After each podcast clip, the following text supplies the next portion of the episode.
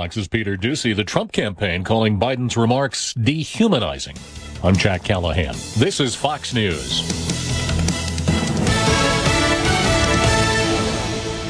Sean Hannity. Media is what the media is what the media is, and that is they are abusively biased and they are corrupt. The Democratic Party is corrupt. That never ending, nonstop, psychotic hatred of a president just goes on and on and on and on and on, and they don't seem to care at all, and nor will they ever care. Sean Hannity, weekday afternoons at 3 on WPG Talk Radio 95.5. Your WPG Talk Radio 95.5 AccuWeather forecast for South Jersey. Overnight with plenty of clouds, there will be a shower or two, low 60. Saturday, clouds and sun. There will be a shower with thunderstorm around through the evening hours. Saturday's high 73. For the rest of Saturday night, cloudy, low 54. Cooler Sunday, clouds and a few sunny breaks, high 61, and partly sunny on Memorial Day, high 70. I'm AccuWeather's Kara Babinski on WPG Talk Radio 95.5. Now, it's Red Eye Radio. Gary McNamara and Eric Harley talk about everything from politics to social issues and news of the day. Whether you're up late or you're just starting your day, welcome to the show. This is Red Eye Radio. All across America and around the world, 866 90 Red Eye. He is Eric Harley, and I'm Gary McNamara. Thanks so much for being here this morning. You know, the, the last caller, not sure what he was accusing us of, but I he did uh, give us, I think, a great opportunity to just go through some of the numbers there and try to explain it a little bit. And he was bringing up the fact that the the you know the stories out there that Sweden last week, the stats that they had, uh, you know, more deaths last week. They led Europe in in deaths. Okay, and so there's a, the immediate reaction that what Sweden's doing isn't working, and a- anybody who advocates what Sweden is doing, which is advocating the United States opening up too quickly, well, you've got uh, blood on your hands. And what did Senator Brown say yesterday to Mnuchin again? What did he say? How many how many deaths are worth? How many they- how many people have to lose their lives, right? you know, essentially going back to work to to make the GDP rise? Uh, and so you you look at the the numbers that people are using right now, and again, uh, we say you can get a lot out of you can get a lot out of these numbers, but in a way you also cannot. And let me explain. For example, if you look right now at Sweden, okay, you look at Sweden, their deaths per million population are 367. All right. Now, the United States is 285.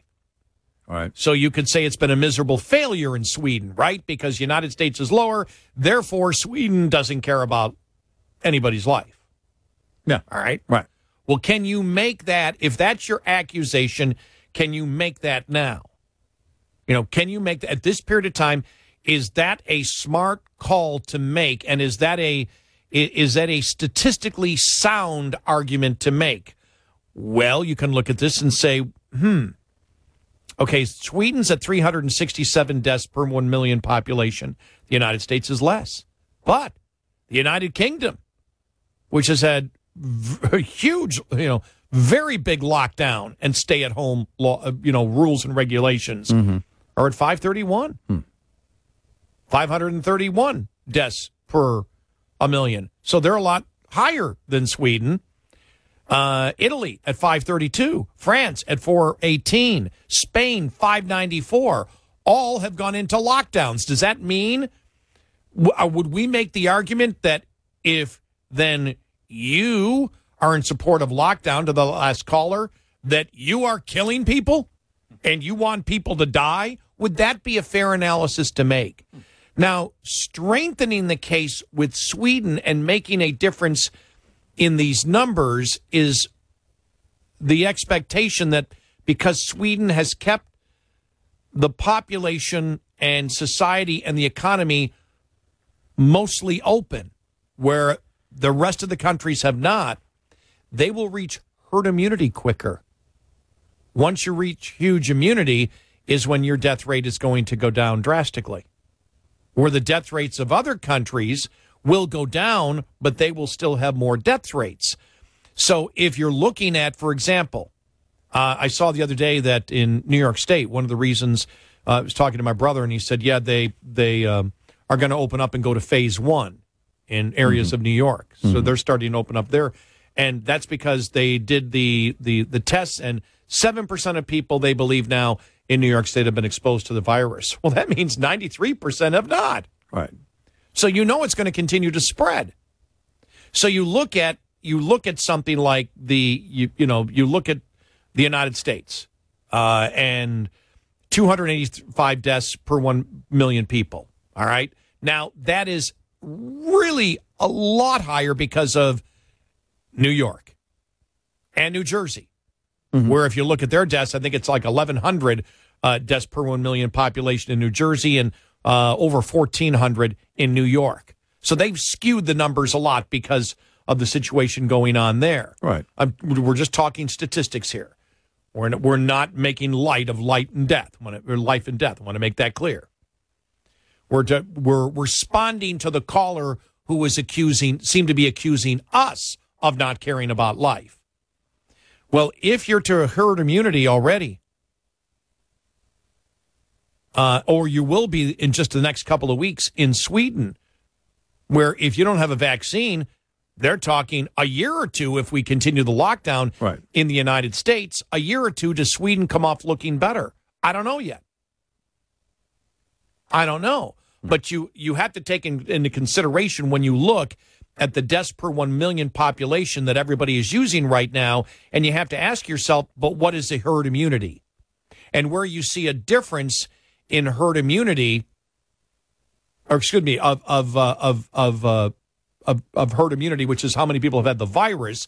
You'll see it in places like New York, where there was, because of some of the antibody tests, I don't know what it is right now, but a couple of weeks ago, it was one quarter of the people that were tested in New York City or the antibody test show the antibodies, which means it's 25%. In other parts of the state, it's 2 or 3%.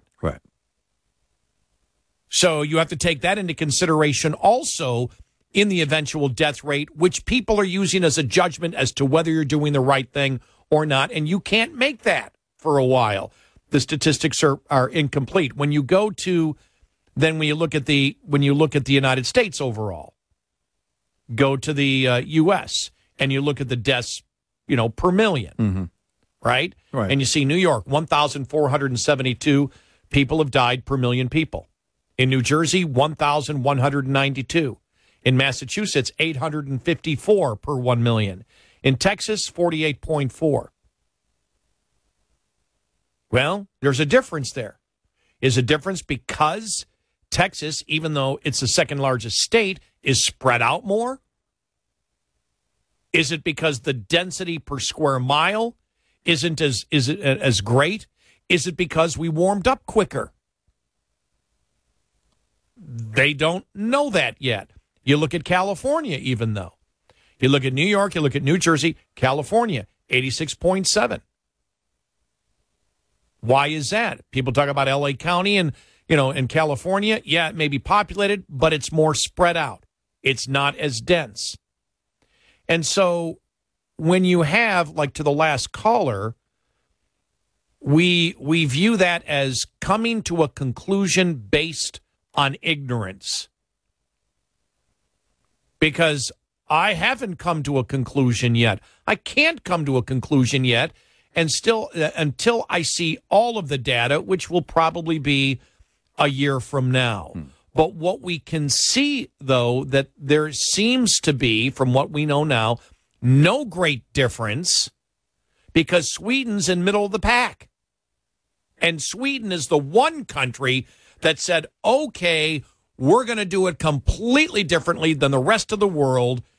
And so they're being judged and then instantly analyzed by people on the left or the last caller. I don't know where he stands politically.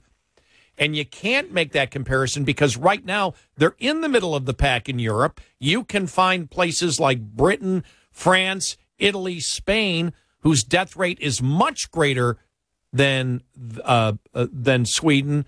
But the one thing that they don't have at the moment is the herd immunity that it seems that Sweden will be able to reach much sooner than they will. And you have to take that all into consideration. I'm not angry. I'm not accusatory like the last caller. That's because you don't come to instant conclusions based on when statistics or the, the, the statistics that exist out there cannot, and it is impossible to give you a complete conclusion that you can't draw a complete conclusion and say, okay, the data's all in. It's like you don't make the decision in a lot of states who wins the election with 1% of the, the, uh, the, the vote in. You can if it's a California. You can if it's a New York. You can't if it's a Michigan. Why? Because there are other variables. I think it's going to be it, it's going to be years, if not generations, before we know everything about this virus. We're going to have to put a lot of time behind us because the data is going to change, and it's going to change with every society. Think about that. I mean, that's why you know the caller starting. You guys subscribe to the. I don't subscribe to anything. I look at whatever data is available right now, and I know this one thing: you can't shut down an economy. Right. Yeah, exactly. Very simple. You can't do that. There's a thoughtful way to get back to work. And we need to do that. Especially with what we know now. Yep. Because we know now, well, do you isolate everybody or do you isolate those that are most vulnerable? And I think you're probably going to have employers too that that have a you know I'm, who knows what it will be, but you could have um, new policy that you're likely to have new policy in place by companies big and small that will say, look, um, here are your inherent risks in uh, showing up to work every day. And as we uh, always say, look, everybody's taking the red eye pill now. Mm-hmm. Everybody's taking the red eye pill. And of course, if somebody calls up and criticizes Sweden, what do you think? This is Red Eye Radio. We got listeners all over the world, including Sweden. Let's go to Gary, an America living in Sweden. Gary, welcome. You're on Red Eye Radio. Welcome to the show. Hi. Good morning, guys. Thank you very much for having me on. Uh, I really appreciate it. I listen to you every day, and you definitely get me off to a good start. So thanks for that. Thanks. You're welcome. Um, I I am from New York. I've lived in Sweden for the last 20 years, and, and I just wanted to echo echo what you're saying. You know, honestly, life here is is good. We are doing the things that you talked about with the social distancing and being aware and working from home. But uh, overall, you know, life is quite normal. We haven't crippled the economy. It's slowed down a little bit, but um, people here are very calm, very rational. We're not buying up all the toilet paper and going crazy. Nobody's running around with masks. It's actually uh, quite rare to see people with masks. You'll see some of the elderly uh, with some masks, but for the most part, I think everybody's being calm and rational. Uh, our neighbors to Denmark, uh, exa- for example, I live in the southern part of Sweden, so I'm very close to Denmark. They have actually shut the border off uh, to us, uh, and they continue to do so, but they've opened it up to Germany for some reason. Um, but it's slowly getting into pace. But I, I just wanted to, yeah, basically echo what you were saying. And I, for the most part, I think Swedes are very happy with our approach.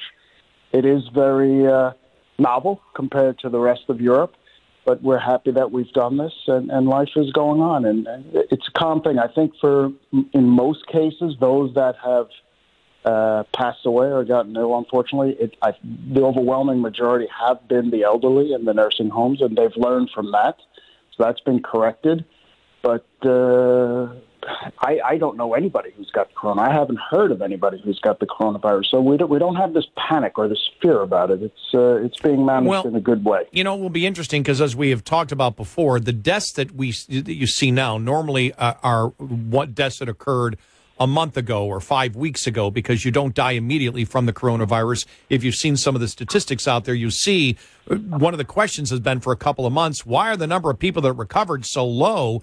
Because it takes a while to recover from it. So when you're looking at the deaths that come out today, those are actually people that got coronavirus weeks and and and weeks ago. So I wonder, and this is the other thing that we've talked about. And thank you so much for the call. We appreciate it. Thanks, Gary. Uh, but if you have somebody, if you have a, a place like Sweden that has and will reach herd immunity, which is like 40 to 60 percent of the population by the middle of June, well, then you there's less of a chance of the elderly because you block the elderly from getting it because once you get herd immunity, it means you've got the virus, you got the antibodies, you don't spread it to anyone. And that's why I've said you could look at it and, and say, well, wait a minute, uh, a, a year from now, when you look at the actual figures, Sweden could be way below where the rest of the world uh, is, but that is to be seen. But I just uh, if they if they decided, okay, we're going to focus on isolating the elderly and not the general population, and they did that with herd immunity, it will be interesting to see what it ends up being. But you've got Democrats and liberals out there that are instantaneously reacting to any type of sliver of information that they can justify that you know we don't care about anybody's life. You don't care about life and that's about all they've got right now. And and that's just, of course, that's not true because you can make the cases that have locked down where the death rates are greater than Sweden. That if you're locking down and people are dying, you don't care. Mm-hmm. Or if you're sending to people uh, that uh, have coronavirus that are elderly back into nursing homes, that you don't care. Well, again, I mean, we can do this know, all day. Well, because the option of of keeping a society shut down just isn't there. You can't keep this in place. The governors know it. They do. Nobody wants to be the governor of a state during a massive recession. And guess what? When you isolate yourself and you do something differently than other states, and your state suffers, your economy suffers worse than the other states, it's very apparent. If you want to get in, we do have a line open 866 90 Red Eye. Mechanics like to call oil analysis a blood test for your engine. It's an apt comparison, since engine conditions can give you a quick read on the health of the entire machine and an early alert to impending problems. An engine oil analysis can provide clues about the health of your engine without any invasive surgery. By analyzing a sample of used engine oil, you can determine the amount of contamination, the wear rates, and overall condition of your engine. The real benefit of an oil analysis is that it acts as an early warning system, alerting you to potential problems before they become an equipment failure. And oil analysis isn't for just one kind of driver or one kind of vehicle. The tests benefit all engines, from passenger cars to fleet vehicles to agricultural equipment. To start, you'll need to purchase an oil analysis kit. Many Cenex brand dealers and CHS cooperatives sell LubeScan kits which contain everything you need for analysis. You can also find kits online and at auto parts stores. You'll then need to extract a small sample of used engine oil from your vehicle and mail this to the lab for testing. All LubeScan kits are sent to ALS, a global testing service for analysis. For more information, visit Cenex.com. This maintenance tip is brought to you by TA Truck Service. More bays, more expertise, more solutions. Lines open for your calls. 866 90 Red Eye on Red Eye Radio. Join the conversation using the Shell Rotella hotline. 866-907-3339. Red Eye Radio at Shell Rotella. What matters is inside. Hey there, professional drivers. This is Homer Hogg for TA Truck Service. Need new tires? Want to save on costs while optimizing performance and safety? Retreads can help you do just that. Consolidate cost and reduce the burden on your bottom line by extending the life of your tires. Consider Max Tread retreads from Bandag. Max Tread are long-term value retreads from an industry leader without the premium price tag. Max Tread tires come with a 100% lifetime warranty and perform comparably to new tires. Right now at TA Truck Service, Max Tread drive tires are just 219 bucks when you buy two. Trailer tires, just 199. TA Petro, full service means at your service through June 30th, 2020 at participating TA truck service locations. Price does not include mounting labor, balancing, valve stems, or state or local taxes. Lifetime warranty applies to virgin casings only. The makers of Howes Diesel Treat are now bringing you Howes Diesel Defender with IDX4 detergent, a superior year-round injector cleaner and maximum lubricator, delivering the best defense against all harmful deposits. Howes IDX4 detergent cleans your entire fuel system and keeps it clean. Defender also adds up to two and a half times the amount of required lubricity, providing you with superior power and performance. So defend your diesel and your wallet with Howes Diesel Defender. Tested, trusted, guaranteed. For more information, visit howesproducts.com. Eric Harley here for the St. Christopher Truckers Relief Fund. If you could help a truck driver get back to work, make their pile of bills less daunting, give them one less worry, wouldn't you?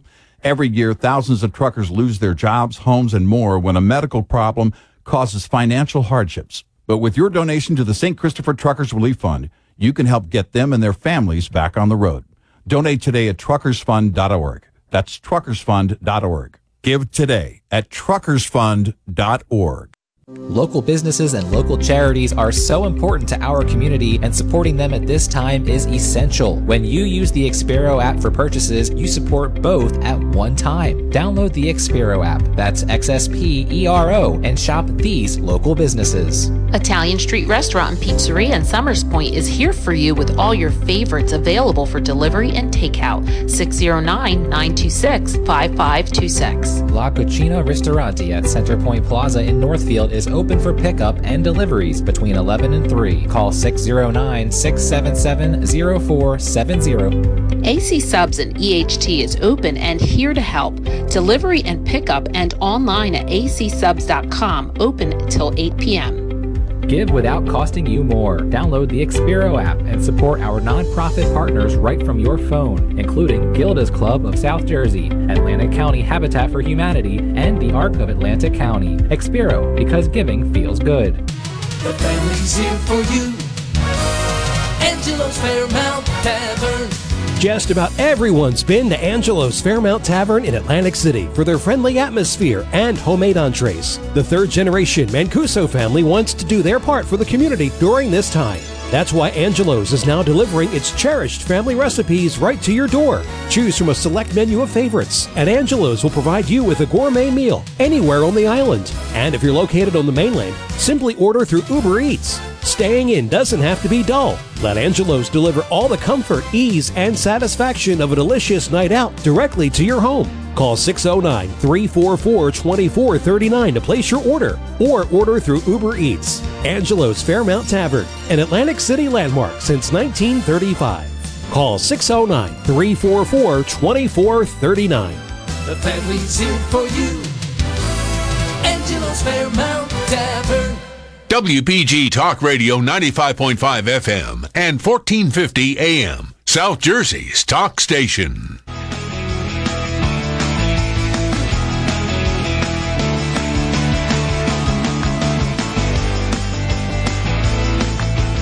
Hey, it's Red Eye Radio. He is Eric Harley, and I'm Gary McNamara, 86690 Red Eye. If you'd like to get in, we would love to uh, hear from you. Reading here from uh, Forbes.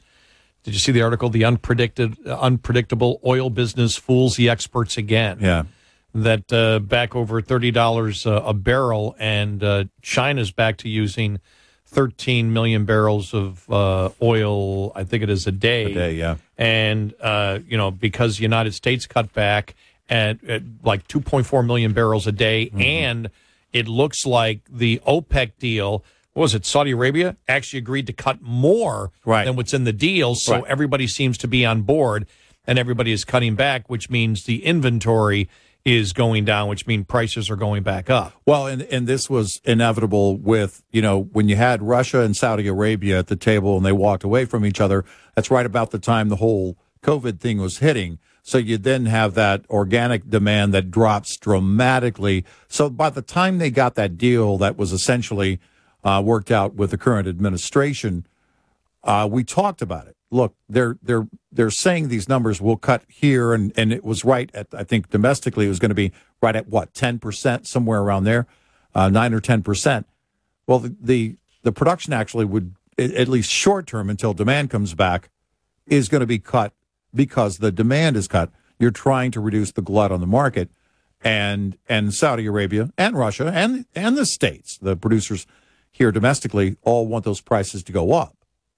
So you may be producing at a slower rate, but again, you're still profitable and you're not, you know, it it's not bottoming out in the way that many thought that it would long term.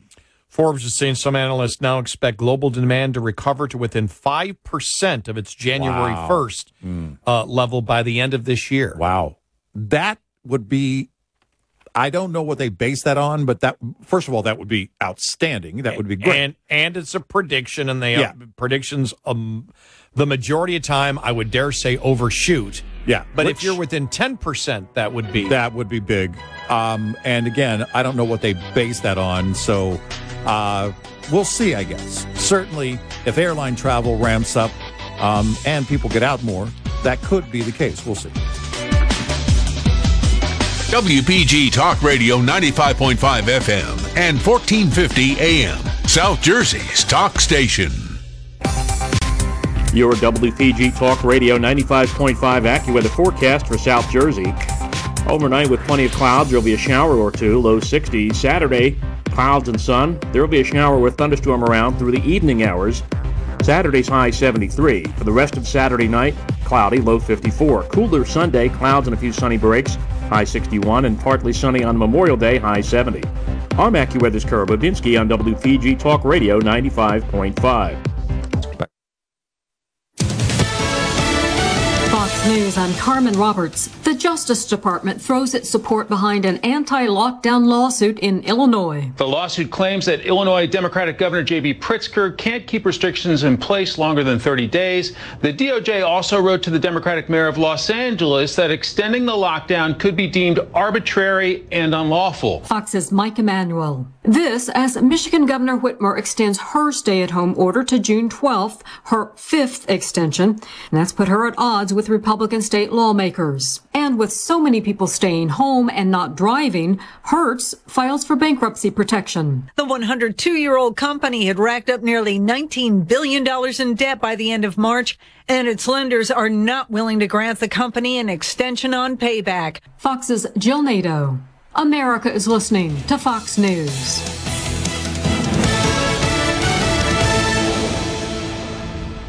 Copiers Plus has been providing quality products and services to South Jersey businesses since 1986. They've been selling, leasing, and servicing copiers, printers, and multifunction devices from top brands such as Ricoh, Lanier, and now introducing Hewlett Packard to their lineup. With the latest from HP, they now offer the new low-cost PageWide systems. PageWide is the latest in low-cost inkjet technology, providing both presentation quality documents along with business color for printing invoices, mailers, and much more. Copiers Plus with knowledgeable, reliable, and fast service response time. Copiers Plus, where service has been their specialty for over 30 years. For a no obligation assessment of your business document needs, visit copiersplus.com. That's copiersplus.com or call 609 645 7587. That's 609 645 Plus for Copiers Plus. Copiers Plus.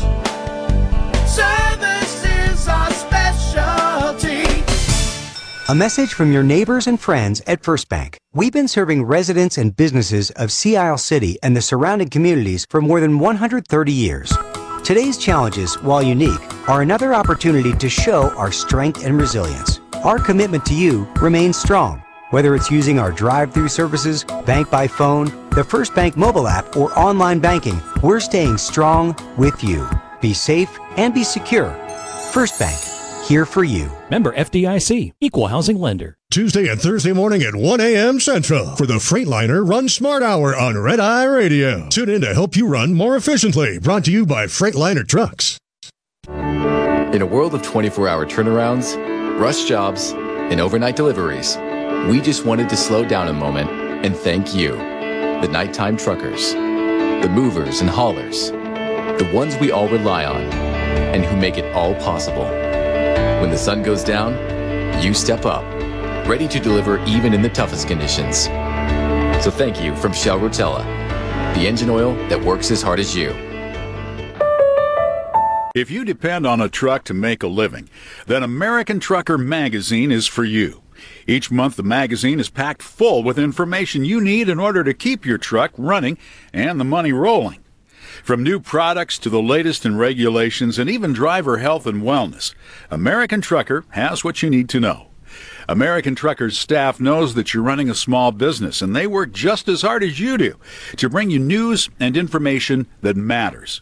American Trucker Magazine is not just all about keeping your truck on the road. It's also there for truckers looking to buy or sell their vehicles. The American Trucker Marketplace connects you with thousands of buyers and sellers across the country who may have the perfect truck you're looking for. So don't miss another issue of American Trucker Magazine or the American Trucker Free Newsletter.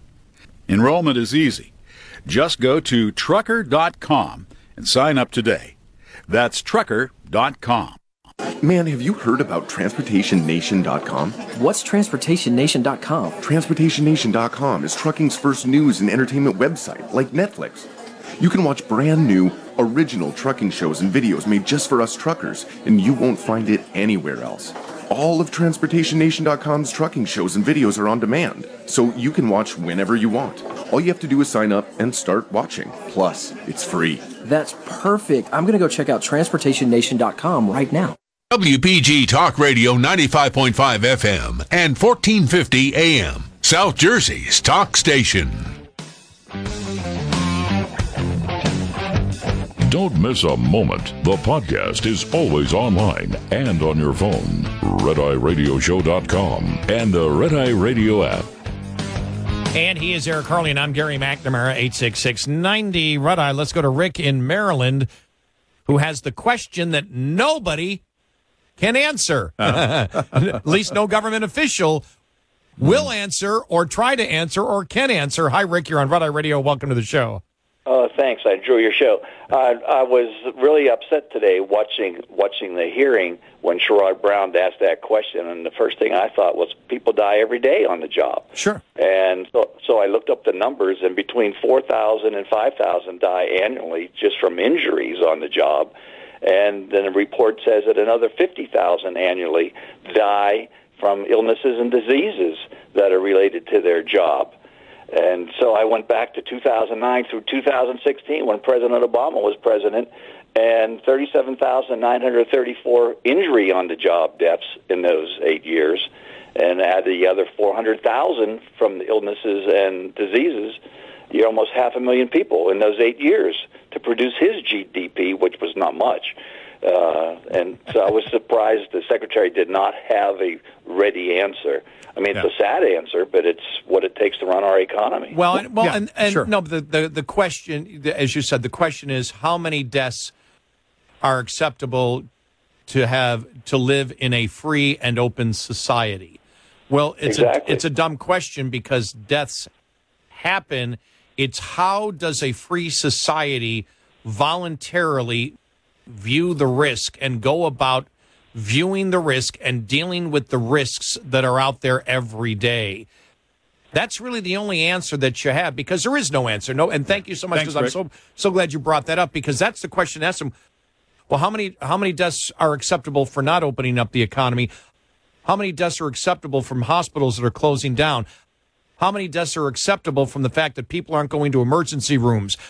How many suicides are acceptable because people don't have access to proper mental health uh, uh, uh, health care uh, uh, out there? How many deaths are acceptable for the fact that, and uh, I saw an oncologist speaking on Fox News the other day, and he said, people aren't going for chemotherapy. They're not, his patients aren't. Right. And he's saying, you know, there are things we're not diagnosing. How many people are, are, are okay? If you're going to go, if you're going to play that game, we can play it all day.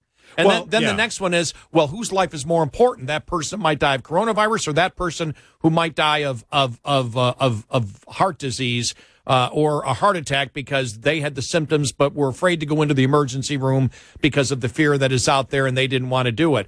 We can play the game all day, but the only real answer is, as you and I've said from the very beginning, it's not even what you or I or anybody else individually thinks. It's the masses together and the uh, the the massive population in a free society together voluntarily deciding on their own what risk they will take. And we do it every single day for different reasons. We do it for the flu. And there are people that take risks. Uh, you know, we, you know, and, and uh, as I've said about it, not to harp on it, but I lost my mom to the regular flu and pneumonia just a little over a month ago. Right.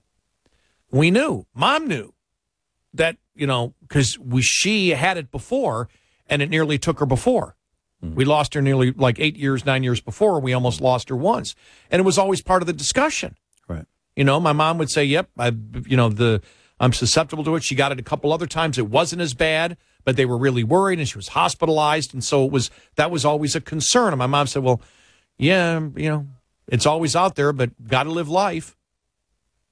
My mother, in her 80s, you know, during that time, thought about it, was thinking about it. Yeah, it could get to me, but uh, I'm going to be with family. I'm not going to isolate myself completely. And it was it was influenza and pneumonia that finally killed my mom. Hmm. And so my point is, and I'm not trying to I'm not trying to use a personal experience to try to, you know, convince anybody to say, okay, I feel sad for you, therefore people should be isolated for the flu. That's mm-hmm. not that was not my my intent at all. It's the fact that we all we all deal with risk on a consistent basis every day that we go to work. I'm always amazed, you know, driving to and from work, and the speed limit here is 70. And I'm always amazed at, you know, I'm very, very careful. I've been in, I, I was in when I was 18 years old. I was in an accident where a motorcyclist hit me, and I can still hear the the metal. You know, I can mm-hmm. still hear the metal on metal. Mm-hmm. I remember looking in my side view mirror, and I could see the guy as he's the rear view mirror, and then glanced at the side view mirror as he flew over the back of my Right. trunk. Right. That that never goes away. And so, if you ever see me pull up to a corner, you'll see me go one way. I'm, I'm my head looks like a bobble doll as I'm looking back and forth. Even as I go, I probably look seven or eight times. And friends of mine have noticed. They said, "Boy, you're really you really look at intersections." And I said, "Because I missed it one time. Mm-hmm. I, I I missed it, and a guy could have been killed, and he was. You know, he had a broken foot, but he ended up being fine. But I could have killed somebody." And that was on me for crossing that intersection. That was my fault.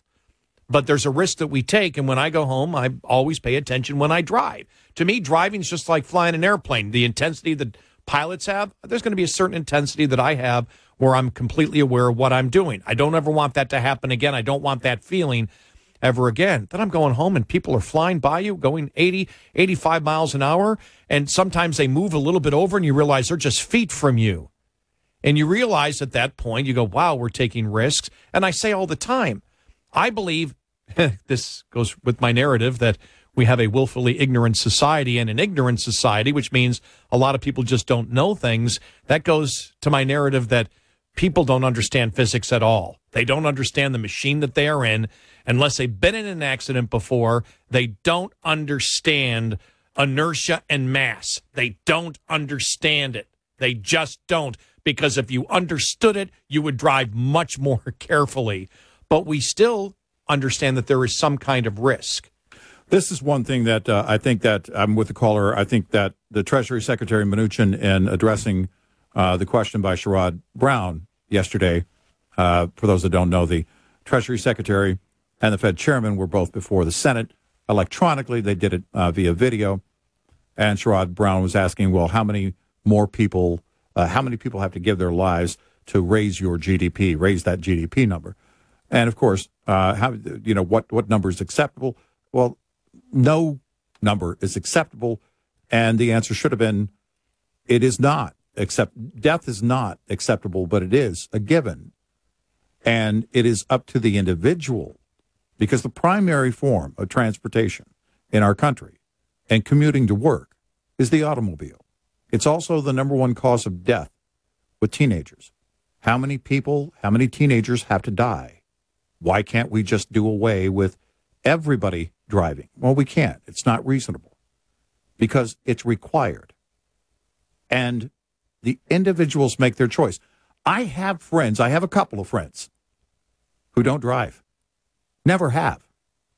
Uh, one of them is in mid to late 40s, never driven, didn't get a license, sets their life up so they don't have to drive. That's their choice.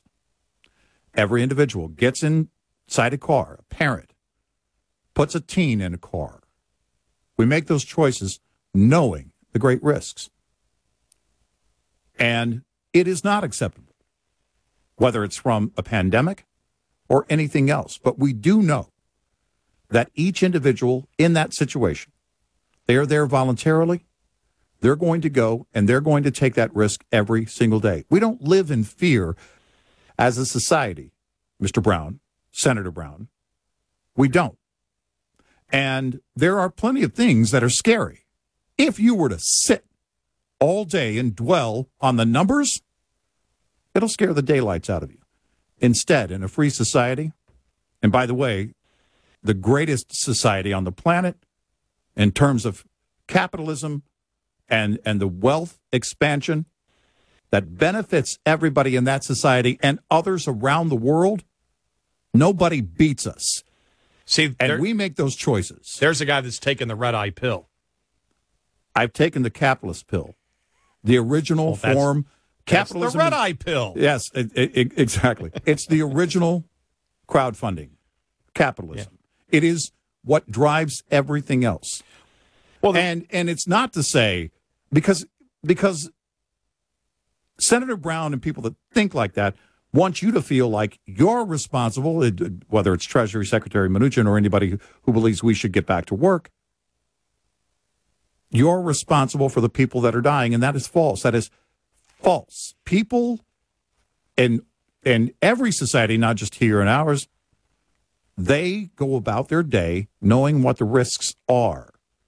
They do. They know.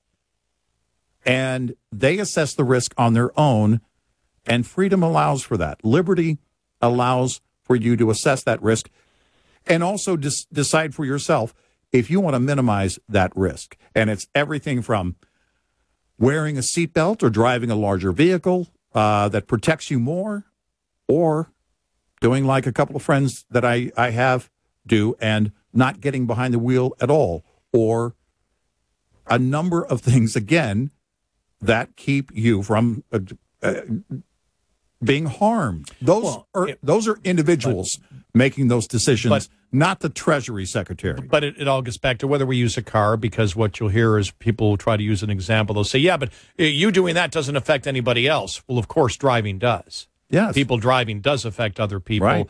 Pedestrians are killed, other drivers are killed. It happens on a consistent basis as Yes. we as we know that. So that's why you can use the automobile Mm-hmm. and but the automobile and we've said this, we've talked about this before in just general discussions about the younger generation and whether they're going to be driving as many cars and remember before the whole pandemic how many young people wanted to live downtown. They want to take public transportation. They don't want the hassle of owning a car. And that's a discussion for another day, but it's a discussion that we've had outside of, of, of the pandemic. And one of the things that I said was, well, to me, I will always have a car because from my generation, your generation, the majority of generations since the car has been invented, the car is freedom. And whatever risks there are in driving a car, maybe not even because of my own doing, because I know that somebody out there is not going to be following the rules of the road and they could kill me. I still go out because there is a certain level of freedom that a car gives me. It gives me the freedom to to uh, to experience so many opportunities out there to go to work, to go on vacation, to get somewhere quickly and back where I don't have to wait, uh, you know, for uh, a, a ride. It's my vehicle. It's my it's my in, and and by the way, if I didn't have a car, I'd still have freedom because Uber would probably still exist. But I want that instant freedom. I don't want to wait that 10 minutes. I want to be able to jump in the car and go. Why? Because I can. And that is what freedom is about. It's being able to make the choices that you want, understanding that there are risks. And as you said, because it's very important, because when we talk about for the children, it is accepted even with the most liberal people that it is the leading cause of death of teenagers. And we still allow them to drive and we allow everybody else to drive. I said this years ago that if you were to do this in front of um, lawmakers, testify in front of lawmakers and say, we have this new technology, but it will lead to tens of thousands of people dying every year. And it will be the number one cause of death for teenagers. Should it be legal? The answer right now in today's society for too many would be no. And so the left is uh, Senator Brown's asking a question he know can't be answered, but uh, Right. evokes an emotional response. Oh, Exactly. we can't let anybody die. Right. Until you sit there and you realize, well, what do we actually do in society? What are the risks that we actually take? And What who are makes the things that we do every choices day? there? It's the individuals that make the choice. 866 90 Red Eye. We'll be right back with more Red Eye Radio with Eric Harley and Gary McNamara. Dish Outdoors HD TV can keep you entertained in the comfort of your cab. Find out more at dishoutdoors.com slash trucking. Call 800-970-9833. At Progressive Commercial, we know truckers are always on a tight schedule, and they don't have time to waste. Like Tony here, who's not big on small talk. Look, I don't have time to talk about the weather, your kids. Can I give you the Heimlich because you're choking or whatever? We get it. That's why we give you rental reimbursement with downtime coverage, so you're not stuck waiting around for repairs. Honestly, I don't even know why we're talking right now. Is this urgent? Limit downtime and stay on schedule at progressivecommercial.com. Progressive Casualty Insurance Company and affiliates not available for all business types, vehicles, and situations. Every day, Doctors Without Borders teams confront hard facts in conflict and crisis zones. When others might look away, we step in to act. Because measles still kills more than 100,000 children every year. We're there to vaccinate over a million worldwide, including those affected by the current outbreak in Democratic Republic of Congo. Because half of all maternal deaths occur during delivery or within 24 hours. We've assisted more than 1.4 million births around the world, including care for new mothers in Afghanistan. Because some countries only have one or two mental health professionals, we offer counseling and clinical care, providing over 400,000 mental health consultations worldwide last year, including care for migrants and refugees on the dangerous journey north from Central America. The fact is, your acts of care and compassion make our life saving work possible. Picture the impact we can have together. DoctorsWithoutBorders.org. If you're a trucking industry professional, then you need to stay on top of changing regulations, equipment upgrades, and technology advancements. Fleet Owner Magazine gives you all of this and more. Written for fleet executives and managers, Fleet Owner gives you the business intelligence on operations, vehicle maintenance, regulations, and information technology you need to stay ahead. But that's not all. With its monthly print publication, weekly email newsletters, and a website updated several times a day, Fleet Owner has all the latest news and information delivered to you when you want it and where you want it. From industry experts to award-winning writers and columnists, Fleet Owner is the number one source for trucking information in North America. Remember to visit fleetowner.com every day for the latest industry news. You can also sign up to receive Newsline, their free email newsletter, and subscribe to Fleet Owner magazine. That's fleetowner.com. Fleet Owner for news you can use. Eric Harley here for the St. Christopher Truckers Relief Fund. If you could help a truck driver get back to work, make their pile of bills less daunting, give them one less worry, wouldn't you? Every year, thousands of truckers lose their jobs, homes, and more when a medical problem causes financial hardships. But with your donation to the St. Christopher Truckers Relief Fund, you can help get them and their families back on the road.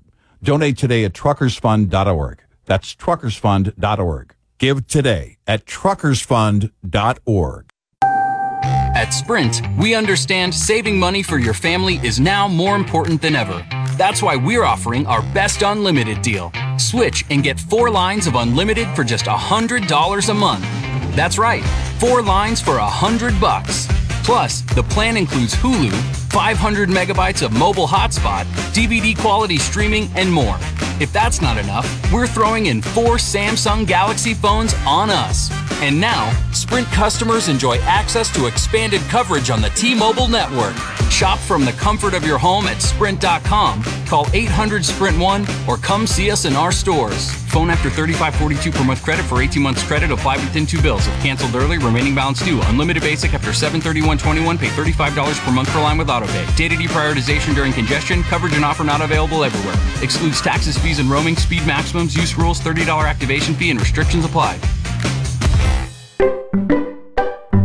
At Matt Blatt Mitsubishi, we now offer fast track checkout online at mattblatt.com. With available home drop off or curbside pickup, our non touch delivery and electronic paperwork ensures your safety comes first. Plus, Matt Blatt Mitsubishi offers the four day love it or leave it return policy. You simply can't make a mistake. Matt Blatt Mitsubishi is always open online at mattblatt.com. Take advantage of 0% APR financing for up to 60 months and no payments for 90 days. Even $3,000 off new 2020 Mitsubishi Eclipse Cross models. Plus, we want your trade, even if you owe more than it's worth. Matt Blatt Mitsubishi keeps it simple, simply Matt Blatt Mitsubishi. For complete details, dial 866-978-2535 or go to mattblatt.com. Offers can't be combined. 0% APR with tier 1 through 3 credit based on 1667 per 1000 borrowed through Ally Financial. Eclipse discount with 500 factory rebate and 2500 dealer discount. Not all will qualify. Negative equity refinance to new loan. Expires 6520. Matt Blatt Mitsubishi. In the heart of Glassboro for 30 years. WPG Talk Radio 95.5 FM and 1450 AM. South Jersey's talk station. It's Red Eye Radio. He is Eric Harley, and I'm Gary McNamara, 86690. Red Eye, I got to tell you just a brief little story about Independent Bob. All right. Uh, first off, we were talking about our hair yesterday, and I actually posted on social media what my hair looked like. Mm. Now, it's a little bit greased up right now, just gel on it, so Mhm. it's in control, but it's out of control. Yeah. And I posted the picture on Twitter and, and Facebook, got a lot of comments, and Independent Bob saw it and said, Oh, I'm going to get my hair cut. And told me about his experience. He went to get his hair cut, and when he went in, basically he stayed out in his car until it was time to go in. Yeah, right. And he said, but he was wearing his he, mask. I'm like, you're wearing your mask? Well, he goes, I wore it, you know, from the house to the place. Right. And so he goes in there when it's his time. He goes goes in there to get it cut, and they take his temperature, and it's a hundred something, and they send him back home. And so he goes back home, cools off because he said he was sitting in his hot car. He was like he didn't have the air conditioning on or whatever. His temperature went up just because he was hot. Hmm. And so he went back 20 minutes later and his temperature was fine and they cut his hair. Then he got mad and his temperature went up. exactly. I'm like, They sent "Oh." him home halfway through the haircut with a mullet. It's like, that's like he goes. I had my mask on. I go. Well, you put your mask on hmm. before you get in. And I said, you're, you're you're gonna you're gonna be like the meme out there that the person who's wearing their mask in a car alone, yeah, right, needs to continue wearing that mask Right. forever. Yes.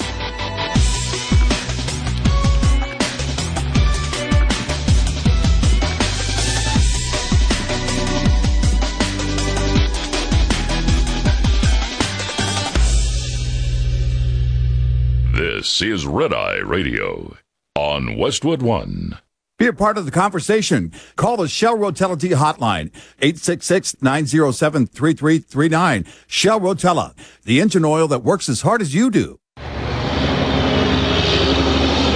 Loadmaster here. This is for all you hard-working drivers who hit the road every day, where every mile and every minute is money. But what are you gonna do if your rig breaks down and cash flow's a little tight? Simple. Big Rig Lending. No matter how good or bad your credit, Big Rig can lend you up to 15000 in as little as 24 to 48 hours. No vehicle inspection required. You'll have the cash you need to get you back on the road before you can say hammer down. As a matter of fact, Big Rig lends on all commercial vehicles semis, dump trucks, box trucks, you name it. Oh, and I'd be remiss if I didn't tell you you can also use that money for income taxes, insurance, tires, and other capital needs. So, find yourself short? Give Big Rig Lending a call. 1 833 3 Big Rig. That's 1 833 3 Big Rig. Well, stack them eights. This is Loadmaster, and I'll see you on the road.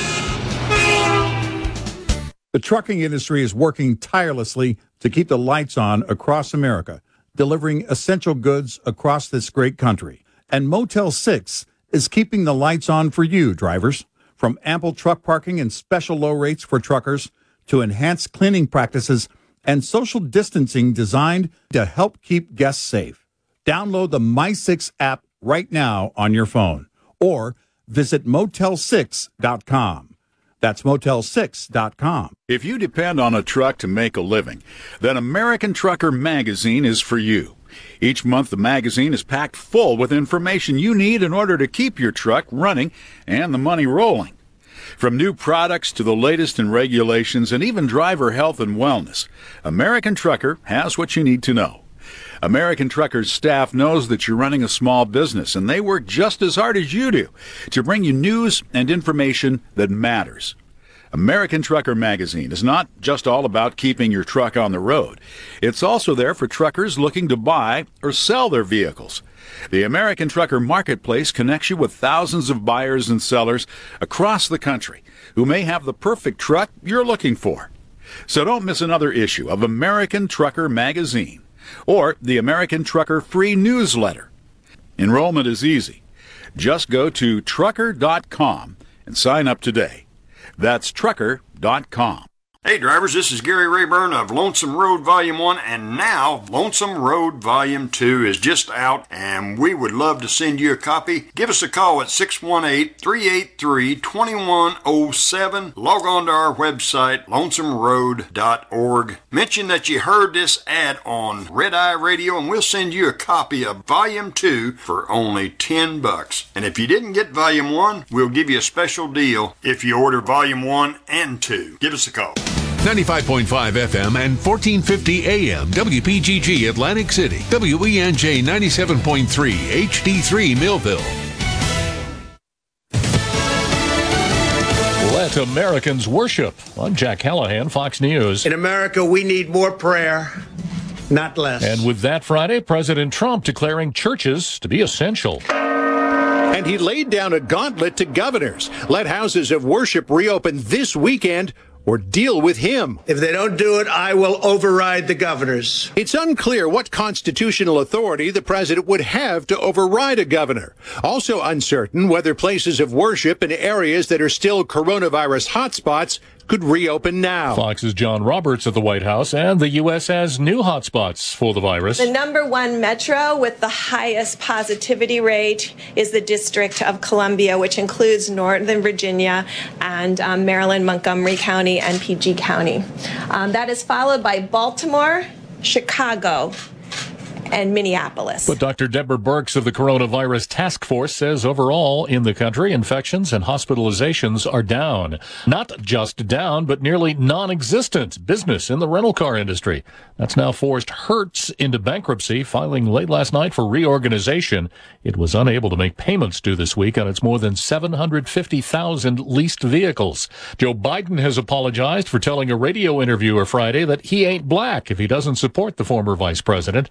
South Carolina's Senator Tim Scott reacting. I'm not going to whitewash his uh, arrogant, insensitive, painful comment that he made. It tells me that he has taken the black vote for granted and he will continue to do so. But Texas Congresswoman Sheila Jackson Lee says she does not believe the comments were meant to offend. Uh, that exchange was in jest, but on second thoughts, uh, it could have been uh, spoken differently. Biden later saying he shouldn't have been such a wise guy. America is listening to Fox News. Your WPG Talk Radio 95.5 AccuWeather forecast for South Jersey. Overnight with plenty of clouds, there will be a shower or two, low 60. Saturday, clouds and sun. There will be a shower with thunderstorm around through the evening hours. Saturday's high 73. For the rest of Saturday night, cloudy, low 54. Cooler Sunday, clouds and a few sunny breaks, high 61, and partly sunny on Memorial Day, high 70. I'm AccuWeather's Kara Budinski on WPG Talk Radio 95.5. The following program is pre-recorded.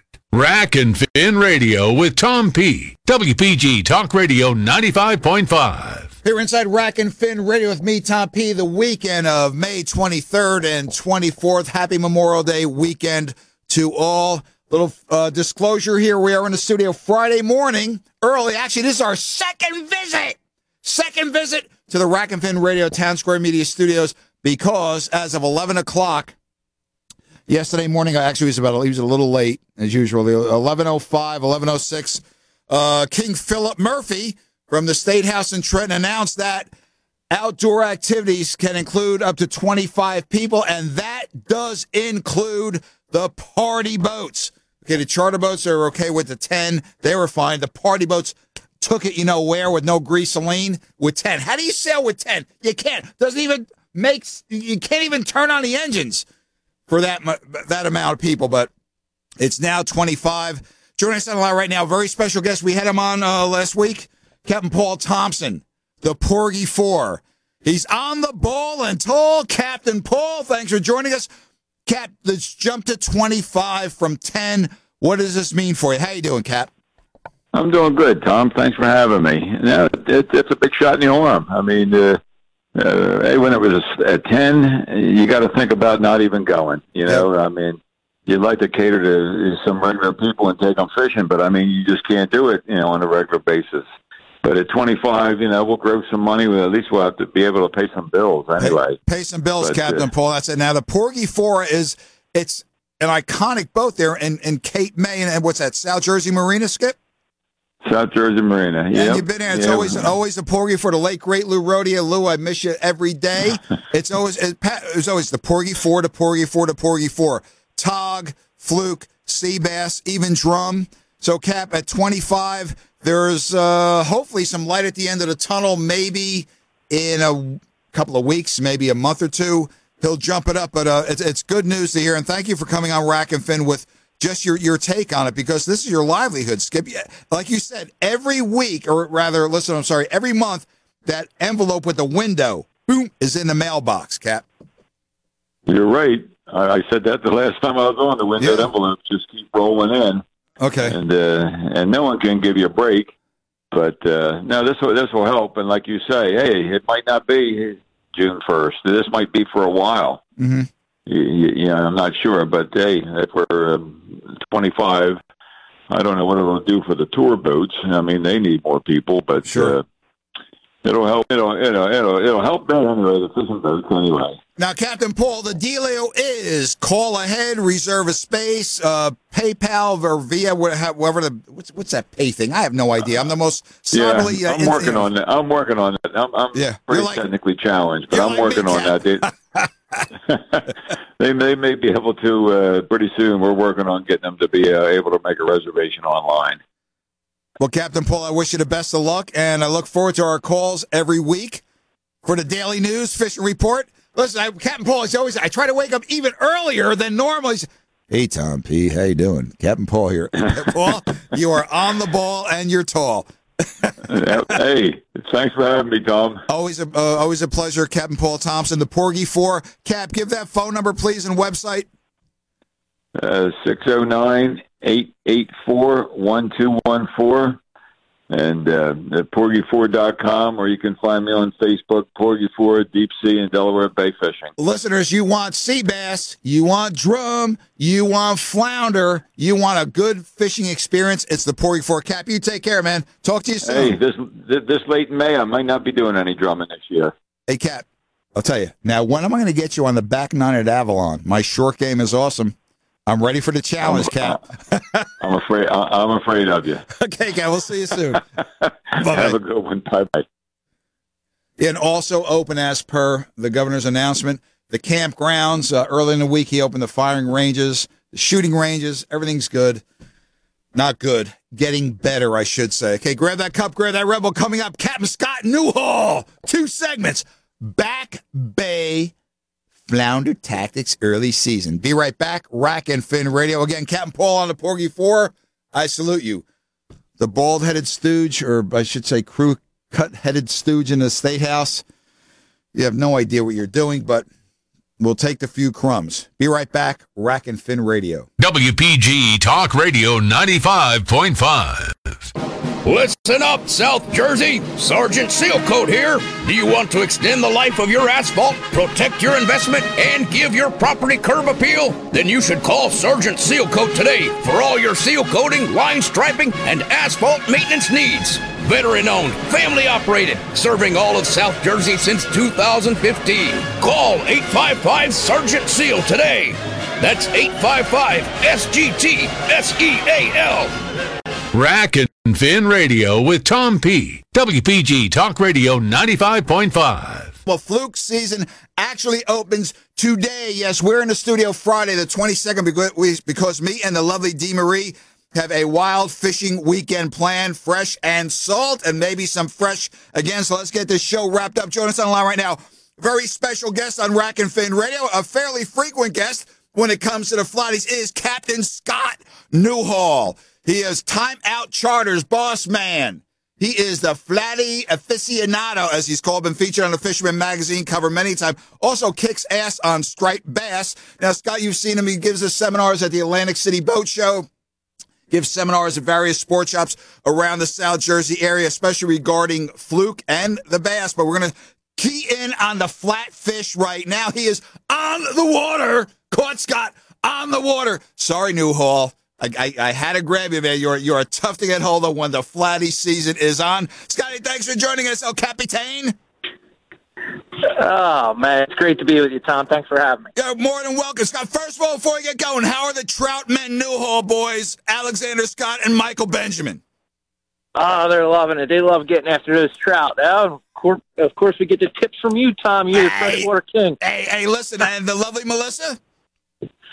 Uh, yeah, not so much. She, oh, she, she, she hasn't gone. She hasn't gone since I put a ring on her finger, Tom. Oh, there, there you go. Well, Scott, let's get to the flatties. You're out on the water now. Let's get to the nitty gritty. This is the prime time for uh, you know Back Bay, Tidal Creek, whatever. But for specimen fish, larger flatties this early, although April was really prime. My best shout out to Captain Al Credelli and a bayhound there out of Sea Isle years ago. I think it was a second or third week in April. Took a break from chasing a trout. Nailed a nine pound fluke right inside Townsend's Inlet with Captain Al. This time the big fluke are back here April into May. Scott, chance of specimen fish back there still? Absolutely, no question about it. You got to work through them. There's a little there's a little bit of randomness about it, but if you work on your tactics, your strategy, and really try to refine it, and of course, pick some spots where they're actually sitting waiting for you, you increase your chances, and that's what it's all about, up in the odds. Now, Captain Scott listeners, uh, Scott is uh, an educator, a teacher. How long have you been a teacher, Scott? 21 years. Wow. Dude, you look like you're 25 years old. God bless you. Yeah. Well, listen, so he has a very analytical mind. Now, Scott's noticed over the past few years, and again, he just leaves no fin, no scale unturned. Scott, a northerly migration of the bigger fish, correct? Yes, I've even uh, talked to some scientists and uh, the research people at Rutgers, at some of the uh, universities uh, down out of Maryland, uh, Virginia, and uh, NOAA even. And NOAA doesn't always get things right, but it seems like they got this figured out. There is a shift. Scott, a cyclical thing or the, the climate change dealio, water warming more? Well, there's definitely more structure up there in deeper water. I mean, we're cursed here in South Jersey with lack of reefs, although I have to give the Division of Fish and Wildlife Bureau of Marine Fisheries kudos for getting this reef program, you know, still up and going again. But Scott, is it the basically those two things? I mean, all we have, Tom, guys like me and you, is hypothesis and anecdotal and, and, and discussion with people who do it every day. And it seems like it seems like changing climate could definitely have an impact. You talk about the surf clam, you talk about the sheep's head, you talk about triggerfish, all uh, scallop beds are moving. There's so much involved. And you know, it's nature and evolution. So for yeah. fish that move their populations 50 to 100 miles over decades and decades and decades, I guess it's possible. I'm not the total expert, but I can tell you that this is what everyone is seeing. So even the folks that are fishing, say, the Shrewsbury Rocks up to uh, Long Island, the New York Bight, all that kind of area, even they're saying, and they have great fishing, they're even saying their fish are moving up towards the Montauks, the Nantuckets, places like that. Right, so yeah, Hyannisport, yeah. Yeah, always this discussion going on. Well, excuse me, Scott, let's zero now. Back Bay area, Tidal River, Tidal Creek areas what are you looking for? Now we're talking, you know, keeper fish. There's plenty of small fish around, a lot of fun, a lot of action. You have a charter, you have four hours, five hours. I want to get some keepers in the box. What areas are you keying on now? High tide, you know, uh, incoming, top of the tide, first hours, a uh, couple hours of the outgoing. What are you looking for? Right now, I'm looking for the top of the tide. Uh, two hours before, two after. Uh, a big part of that is when you're closer to the top of the tide, Tom, you have less seaweed, and the dreaded snodgrass. and that alone keeps your bait available for the fish to see. So if it's a slow day, uh, you know, you're not just pulling in seaweed all day. The, the handful of fish that are there will see your bait. Um, if it's a hot day, the top of the tide is usually the time to really bang them up. That's, so that's that's that's definitely the first thing. The lower water, you, that's when the weed really picks up. Now, Scott, areas. Now, we had an opportunity to fish with you last year, and we picked up a couple of keepers. Listen, it was really wild. And what, two feet of water, two and a half feet of water? Scott directed, oh, get yeah. that gulp over there, get that, you know, jig it with the gulp over there. I guess, Scott, it was sloping down into a little uh, ditch or, or hole, whatever. Occasion, right. Scott, where those fish are in the skinny water. Well, as these fish move in the inlets, and they we're doing so in April, little by little, and they're still coming in uh, they follow they they needle through the channels and the creeks, and then you have South Jersey for what it may not have in natural hard structure like North Jersey. It does possess in uh, these tidal flats back here, and a lot of it might be sanded over two to four feet at mean low tide. But within those uh, flats, what you have is you have potholes and little grooves. And so the fluke will move in and out of those potholes and little grooves and sit around the edges. So if you can locate them and present a bait there, a, a live minnow at this time of year or, or a good gulp present, Berkley gulp presentation, Mm-hmm. you uh, have a real good chance of scoring. That's one thing South Jersey really has a lot of in the back bag. Well, Scott, also where some of these ditches and little creeks are, are spilling out, you know, and the outgo water's leaving and dropping down into a hole, uh, fluke stack up in there. They will stack up in there, but then they move. So if if you're hitting them in a hole and then it shuts down, you got to go to another hole, or you at real low at real low tide, you usually return to the main channels when it really bottoms out the tide. But to answer your question, yes, they will stack up in there, and they're often under. If you're on a flat that you have, let's say I have to pump my motor through two feet of water, you know, I'm practically seeing detritus and mud coming up, and then I go into six feet of water from that. That's a good spot That's to it. fish. Okay, we're speaking with Captain Scott Newhall, skipper of Timeout Charters, based in Absecon. And he is on the water. We are in the studio Friday, opening day of fluke season, May 22nd. As me and the lovely Dee Marie have a fishing weekend plan. We're going to be out and about. Well, Scott, shell bed science. Shell beds seem to be, uh, I mean, a little groove, little little holes in the shell beds. I mean, they can be some area rug and doormat areas, correct? Correct.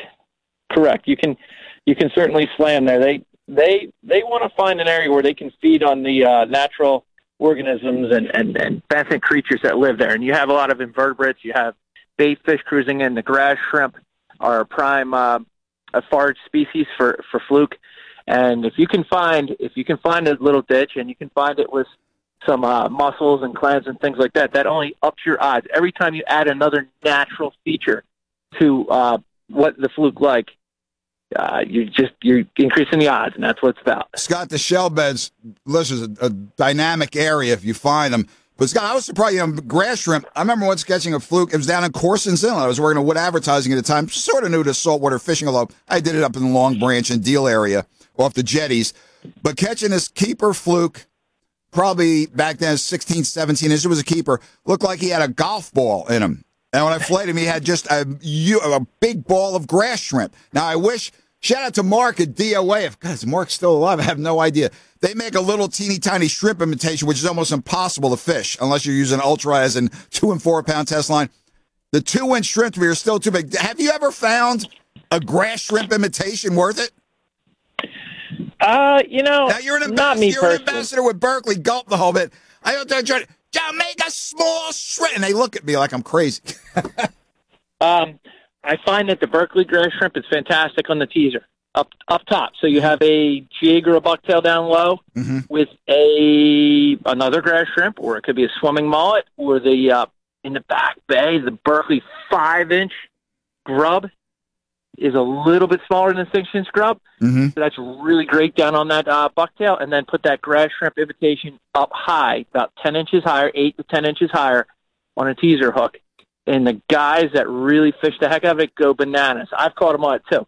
I don't bother with using the real live, uh, the ones that I get, like you know, the guys use for perch, Yeah. for white perch in the rivers. I don't put the, the grass shrimp that you can net.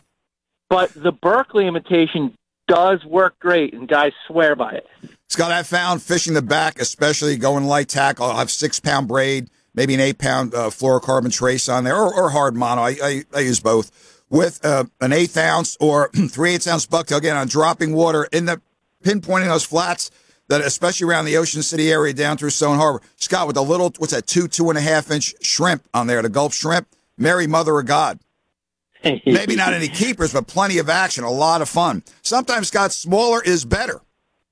Right, right. Sometimes, sometimes smaller can get that action if they're keying in on them. I mean, I'm a I'm a big bait guy, but you know, sometimes I want to go after activity. I want to go after quantity and try to mix in, you know, keepers in there. You're not always going for the monster, Uh-huh. but just when you think, you know, you're in those 12 to 19 inch fish, those grass shrimp will whop a seven pounder. So look out. There you go. We're speaking with Captain Scott Newhall, Timeout Charters. Opening day, early season rather, Back Bay Fluke Tactics. Scott Channel Edges can be really vexing and can be damn so productive, make your head explode. Channel Edge strategies. What do you use? What do you do rather? And use. Go to it, Scotty. All right, strategy. The big, yeah, the big thing is uh, you know, watch out for all the crazy other boats that are going to be coming on the weekends because everybody's probably all. And who are the nuts in the who are the nuts in the kayaks going right out right into the middle of the channels? Yeah, there's plenty of those guys. That's for sure. Oh yeah, Yeah, well, yeah, but they're good. They, I love the kayak people. They fish hard. Yeah, yeah. Um, and you know, they, they like all vessels. uh, Yeah, I guess that we could say this right now. If you're in the middle of the channel, that's anyone uh, anyone's domain. You got to expect a, you got to expect a little bit of wake. Now they can't put you in danger. Like I those that, yeah. fifty foot cigarette boats, they're not allowed to come two feet off your stern and drown you. But if we're just talking about getting a little bit of wake, yeah, you want to fish with the crowd, you might get a little wake. You There you kind of got to go there. Give But- Scott, hey Scott, listen, listen. We're up against a hard break. Uh, you can hang in for another another segment, correct?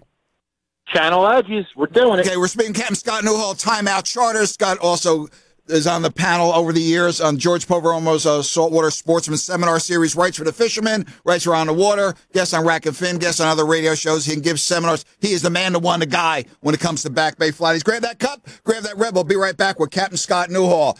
Early season flounder, baby. Let's rock. WPG Talk Radio 95.5. HardRockCasino.com saw its largest jackpot winner earn over $230,000 on a single $5 bet. This online casino winner was playing the progressive slot Divine Fortune online at HardRockCasino.com to pass the time. This comes after another Hard Rock Online Casino customer won over $226,000 on Lock It Link. Try your luck now at HardRockCasino.com. Open your secure account today for a 100% deposit match up to $1,000 and get 50 free spins. Offer valid for new verified players only in state of New Jersey. Must be 21 plus. Gambling problem? Call 1-800-GAMBLER. Rack and Fin Radio with Tom P. WPG Talk Radio 95.5. Yeah, back inside Rack and Fin Radio with me, Tom P. Weekend of May 23rd and 24th. We have Captain Scott Newhall from Timeout Charters on the line. He's the doyen of Back Bay Flounder. We're going to get to make it squeeze, squeeze. He's on the water now. He's trying to be fishing. He's doing me a great favor, not having that bait, that gulp in the water.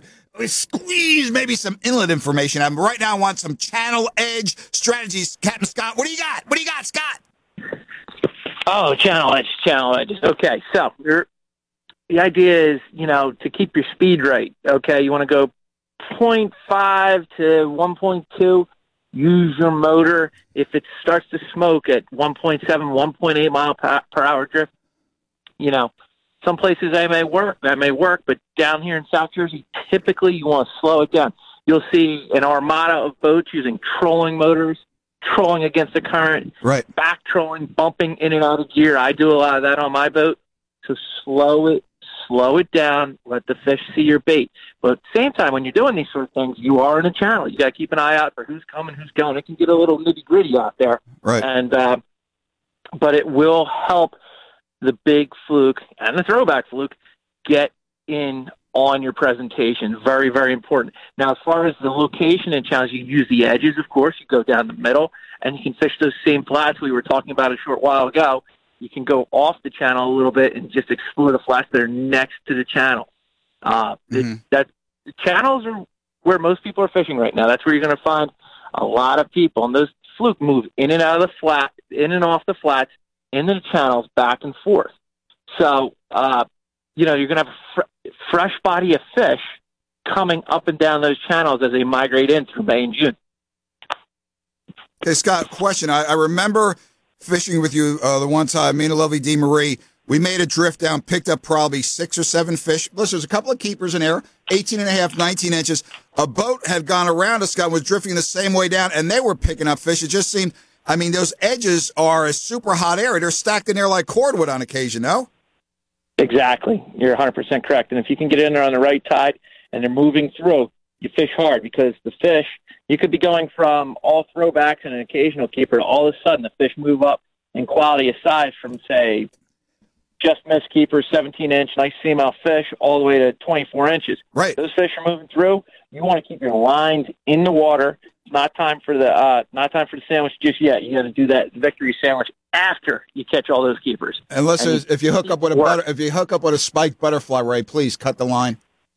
and and I knew that was knew that comment was coming. By the way, wait, hey Tom, you know the worst part was the whole time we were, we were uh, going after that butterfly ray. The, uh, that was the best time for the. I know, I know. Denise, she, she wanted to put a tomahawk in the back of my head, man. Yeah, we couldn't we couldn't get that thing at dead low, could we? No. We're speaking with Captain Scott Newhall, uh, Timeout Charters, based out of Absecon. Scott, at the end, I want to give you uh, get your phone number, please, and your website. Well, Captain Scott, timing, as they say, is everything. From your back four, five, six miles, sometimes are those back bays, back creeks.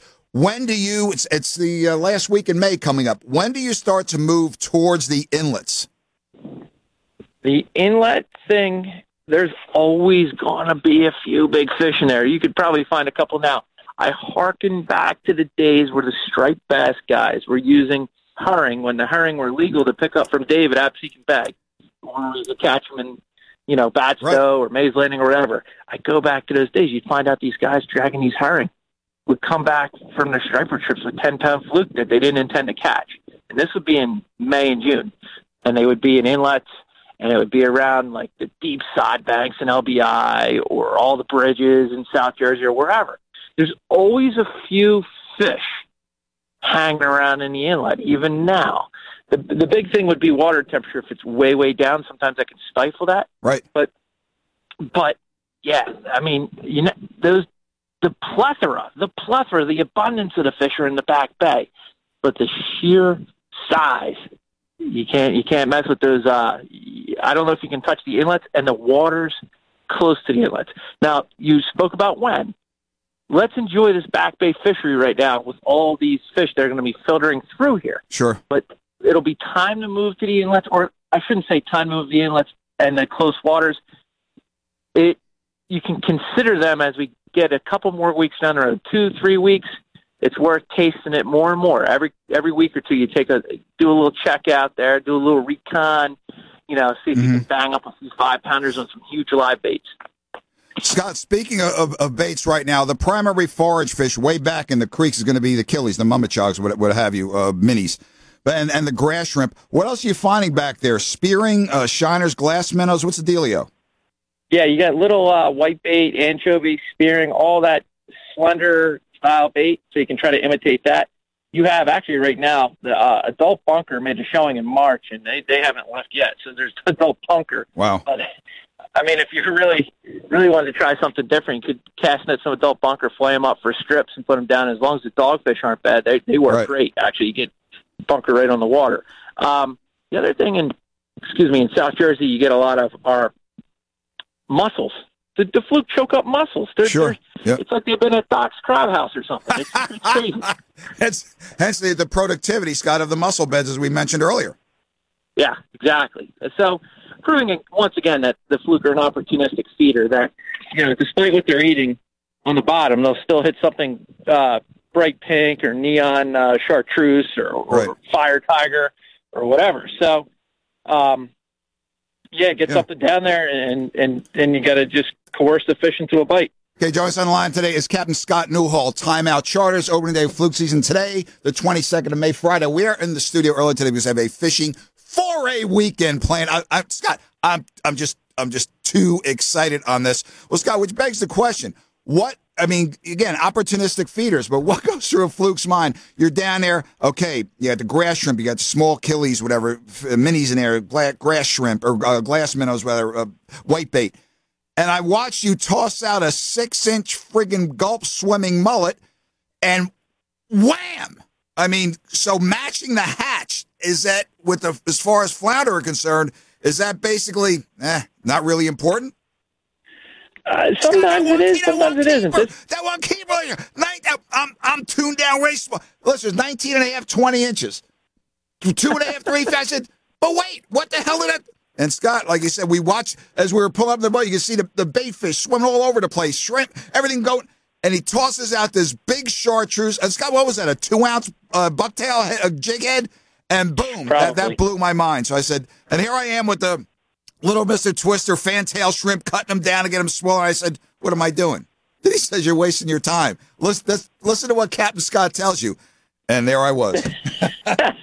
well, uh, the one thing I never do is, uh, you know, this thing humbles you all the time. So you, you always go out there and you're always prepared to see what's working on a particular day. That is where some of these young bucks, and you get all these kids, and they're all fishing, and they're all using something different, and you can see what's uh, uh, the fluker keying in on that day that can be an advantage over fishing alone. Of course, um, fishing alone has its advantages. You can run. I often run a second dead stick rod with a live bait Mm-hmm. while I jig a gulp. So I put the live bait dead stick in the rod holder, Right. And then and then uh, and then I'm, I'm I'm you know rapid fire snap jigging uh, a gulp on a jig or a bucktail, maybe with a teaser Mm-hmm. above it. So you know, different ways to do things. Um, Scott, you'll see a lot of guys. I. I know you're a gulp aficionado. I'm sorry for, for cu- cutting you off there, but I notice you have myriad colors. This, again, color. Sometimes the chartreuse, sometimes the white, sometimes that that I guess still can't get over the name nuclear chicken. I mean, they're not. They won't hit this. They won't hit that. So Scott, are you going to try another form? Say go to a, go to a, a ghost shrimp or something. You said no. You stuck with the grub. You just changed the color. Same drift in the same area again. The next drift and bang. So it's crazy. Yeah. Uh, You ha- listen. You have to experiment. Right, you have to. And you know now now Berkley has all the new colors out, and when you hear about the uh, the blue claws really being abundant in the area, and they got that that that crabby look, and they have Yeah. the red black, and they have all kinds of all kinds of stuff. So, and you know, uh, all of us fishermen, you know, we kind of hoard the gear a little bit, so it's good to have each color on the boat, and just keep changing it up the whole time to see if you can find something that maybe it's the color, or maybe you just caught your fluke at the right tide. So I'm I'm very superstitious, so. I know that. Right. If something works right, my hat's turned one way. I'll, I'll wear my hat that way the whole day. So, you, Listen, I see them do that. yeah, I, I, there's probably more of us that are like that than care to admit. But um, okay. Well, Captain Scott, I'm I'm, I'm just w- way too fired up. Hopefully, hopefully, if schedules, stars, the sun, the moon, the angels, Lucifer, Satan, everybody, everything aligns. Hopefully, uh, one day this coming week, I'll be getting to fish with uh, you, Scott. But I need to know, Cap, tough bites, tough times, a lot of pressure, especially. You're too young to remember the cartoon Felix the Cat with his magical bag of tricks. Scott, what do you do on an extremely tough bite? You know the fluke are there. Water temperature may be a little off, but they will chew. They will eat if so maybe a different presentation, different bait. What do you go to? Change your to- tactics, tackle. What's the dealio? downsize. I'll I'll I'll do uh, a shorter a shorter rod. I'll downsize the stick. I'll go to a ten pound braid line, which you know twenty years was unthinkable. Um, my mono leader fluorocarbon is not necessary. I'll drop that down to ten. Uh, excuse me, twenty pound fluoro, or mono or fluoro. Right. Fluoro is not necessary, but um, if you have it and you want to use it, that's fine. Um, and I'll go real light. I will look like you on the muskie. Okay, I look, I look like I got a trout. I look like I got a trout rod, and uh, you know that's that's that's a big, big movement in back bay fishing in South Jersey. Is really, really downsizing. Now, the only thing is, you got to really play that fish. If you hook up with a big mat, Right. you know, you got ten pound braid, you got tooth floss on there. You got to play it out. You don't have to worry about your. They're not going to straighten hooks and things like that. Long as you have your drag, good. But uh, and I use the uh, L42 Eagle Claw hooks, size one or two, or the Gamakatsu Circle. Uh, uh, excuse me, not Circle, Octopus hooks, Right. and in about a size three or four, and they're perfect sizes for this. Um, in any case, downsize the gear and really play the fish and imitate Tom P on the trout streams. Oh, listeners, we had a we had a, a, a kidnapped Captain Scott. He he got fired up there. Him and uh, Michael Benjamin and Alexander Scott at Heritage Park Pond. There. Shout out to Captain David of Seeking Bay with the power bait. And that caught a low Oh, yeah. test. Scott, let's get you. I had him on a muskie several weeks ago, and I think first cast. Well, I dropped my rod. Denise, in fact, I uh, one of Denise Marie's rods. I was going down to muskie. Scott grabbed it. Thank you, Captain Scott. Sec- his first cast about a 13 inch rainbow. Second drift, nothing. Third cast would turn out to be eight and a half, maybe nine pounds of pissed off rainbow trout. But I digress. Scott, any particular choice of braid? Uh, you know me, I prefer the fire line and the NanoFil. You're a braid guy. Any particular brand? The uh, Berkley X9 has been the uh, the thing for me. It's it's uh, diameter's less, so when you have a more narrow diameter, you need less weight to get down there. That means you can take your uh, your jig or your bucktail size instead of maybe using a half ounce or three quarter ounce. You could drop it to a, a, a maybe a quarter ounce or three eighths of an ounce Sure. if the tide is moving slow enough. So anytime you can downsize, downsize. So the Berkley X9 has been uh, tremendous for Berkley. The uh, the feedback has been phenomenal. So I would definitely give that a shot if you haven't done so yet. Captain Scott, let's get to. We only have a few minutes left in this segment. I'll let you get back to fishing, Captain Newhall. The end game, Scott, when, uh, again, light tackle, say you do have light tackle on you, and you get a 23, 24, 20, whatever, a keeper. What What is the most common mistake you've witnessed on the end game, aka netting? Most common mistake is rushing the net when the fish is too far from the boat and probably is green. It's, it's still ready to rock and roll and run away. So he's not ready to be netted too far away. And the second part is, oh, you have to go ahead first. Do not try to net the thing coming up from behind. It will just scoot away. And then Listen, he'll excuse me, listeners. He said that for my benefit. 'cause I did it No. twice last year, and the, and the heads were just shaking. The the other people on the oh, boat, besides the flounder heads.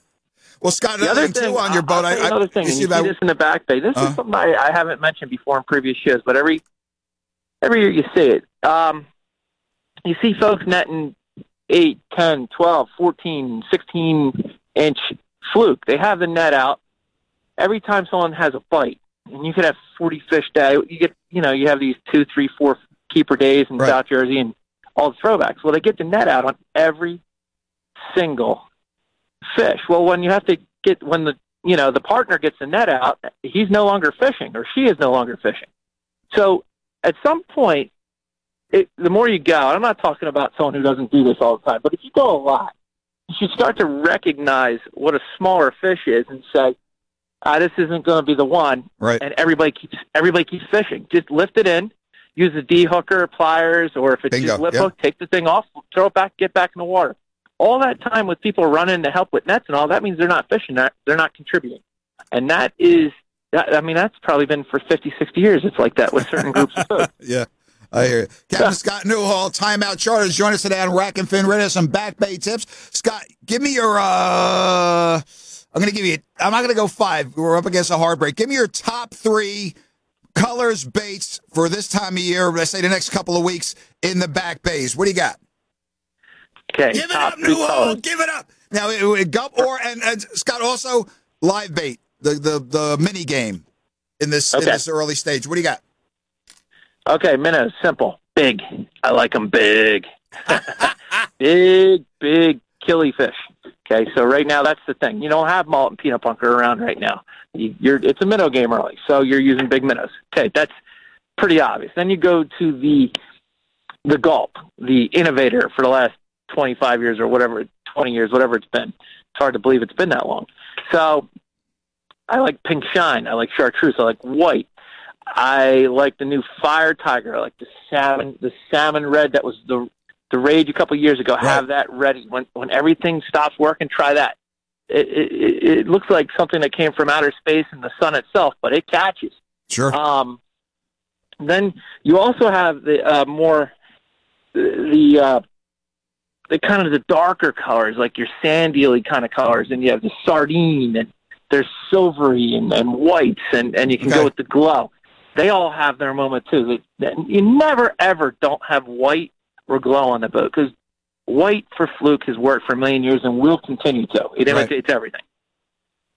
Okay. Um, Scott, jig head color. I've seen you use plain, you unpainted. I've seen you use white and chartreuse. I've even seen red on your boat. What's the deal? You know, red. You remember the red and white for when you know? I'm sure when you were young, and even when I was a kid, red and white was a ticket. You know, it Oh, was yeah. red and white, red and white. It was that Yeah. the, the nappy world, the nappy world record ri- rig with that monster out of Montauk was on a red one. Um, I do, I do have them actually. As a matter of fact, I need to put them down more this year. Thank you for bringing that up, Tom. Red does Scott, work. I, I have red the, I have the uh, I have the red gulp jig heads. I, I left a, a pack on the boat. Scott, I'll tell you, in shallows they, they seem to work for us. Nice, nice. You get me fired up. He's done. Red means dead. red means dead. Captain Scott Newhall, thanks for joining us on Rack and Fin. Before I let you go, Scott, give that website and phone number, please. All right, it's timeoutfishingcharters.com. And the phone number, and my cell number is the best way to go to call or text 609 385 3729. Listeners, you'll have you, you book with Captain Scott. You'll have a great time. He's very, especially if you have youngsters. He's he's very family oriented, and you will catch fish and have a lot of fun. And remember, listeners, If you ever get the chance to trout fish with Captain Scott Newhall, remember one statement, one saying: "Don't warn 'em, gulp corn 'em." And I leave it at that. Oh yeah. Captain Scott, you take care. Mhm. Best of Melissa and the boys. We'll see you on the water soon. You got it, Tom. Thanks for having me. Always a pleasure. See you later, man. See ya. Way long on that segment. Up against the break. Grab that cup. Grab that Red Bull. We get back. It's deer time. Yes, already, Tom P. You got it, man. Whitetails. WPG Talk Radio 95.5 FM and 1450 AM. South Jersey's talk station.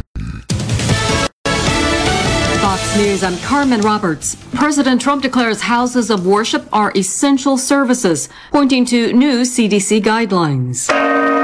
And he laid down a gauntlet to governors. Let houses of worship reopen this weekend or deal with him. If they don't do it, I will override the governors. It's unclear what constitutional authority the president would have to override a governor. Fox's John Roberts. Memorial Day weekend is here, but with the pandemic gripping the country, a record low number of Americans may be on the roads. Even though these roads are more empty, that doesn't mean that they're not dangerous. Cameras across the country are spotting drivers racing and running red lights. Last month, speed cameras caught 40% more drivers flying at least 20 miles per hour faster than the limit. Fox's Alex Hogan. America's listening to Fox News.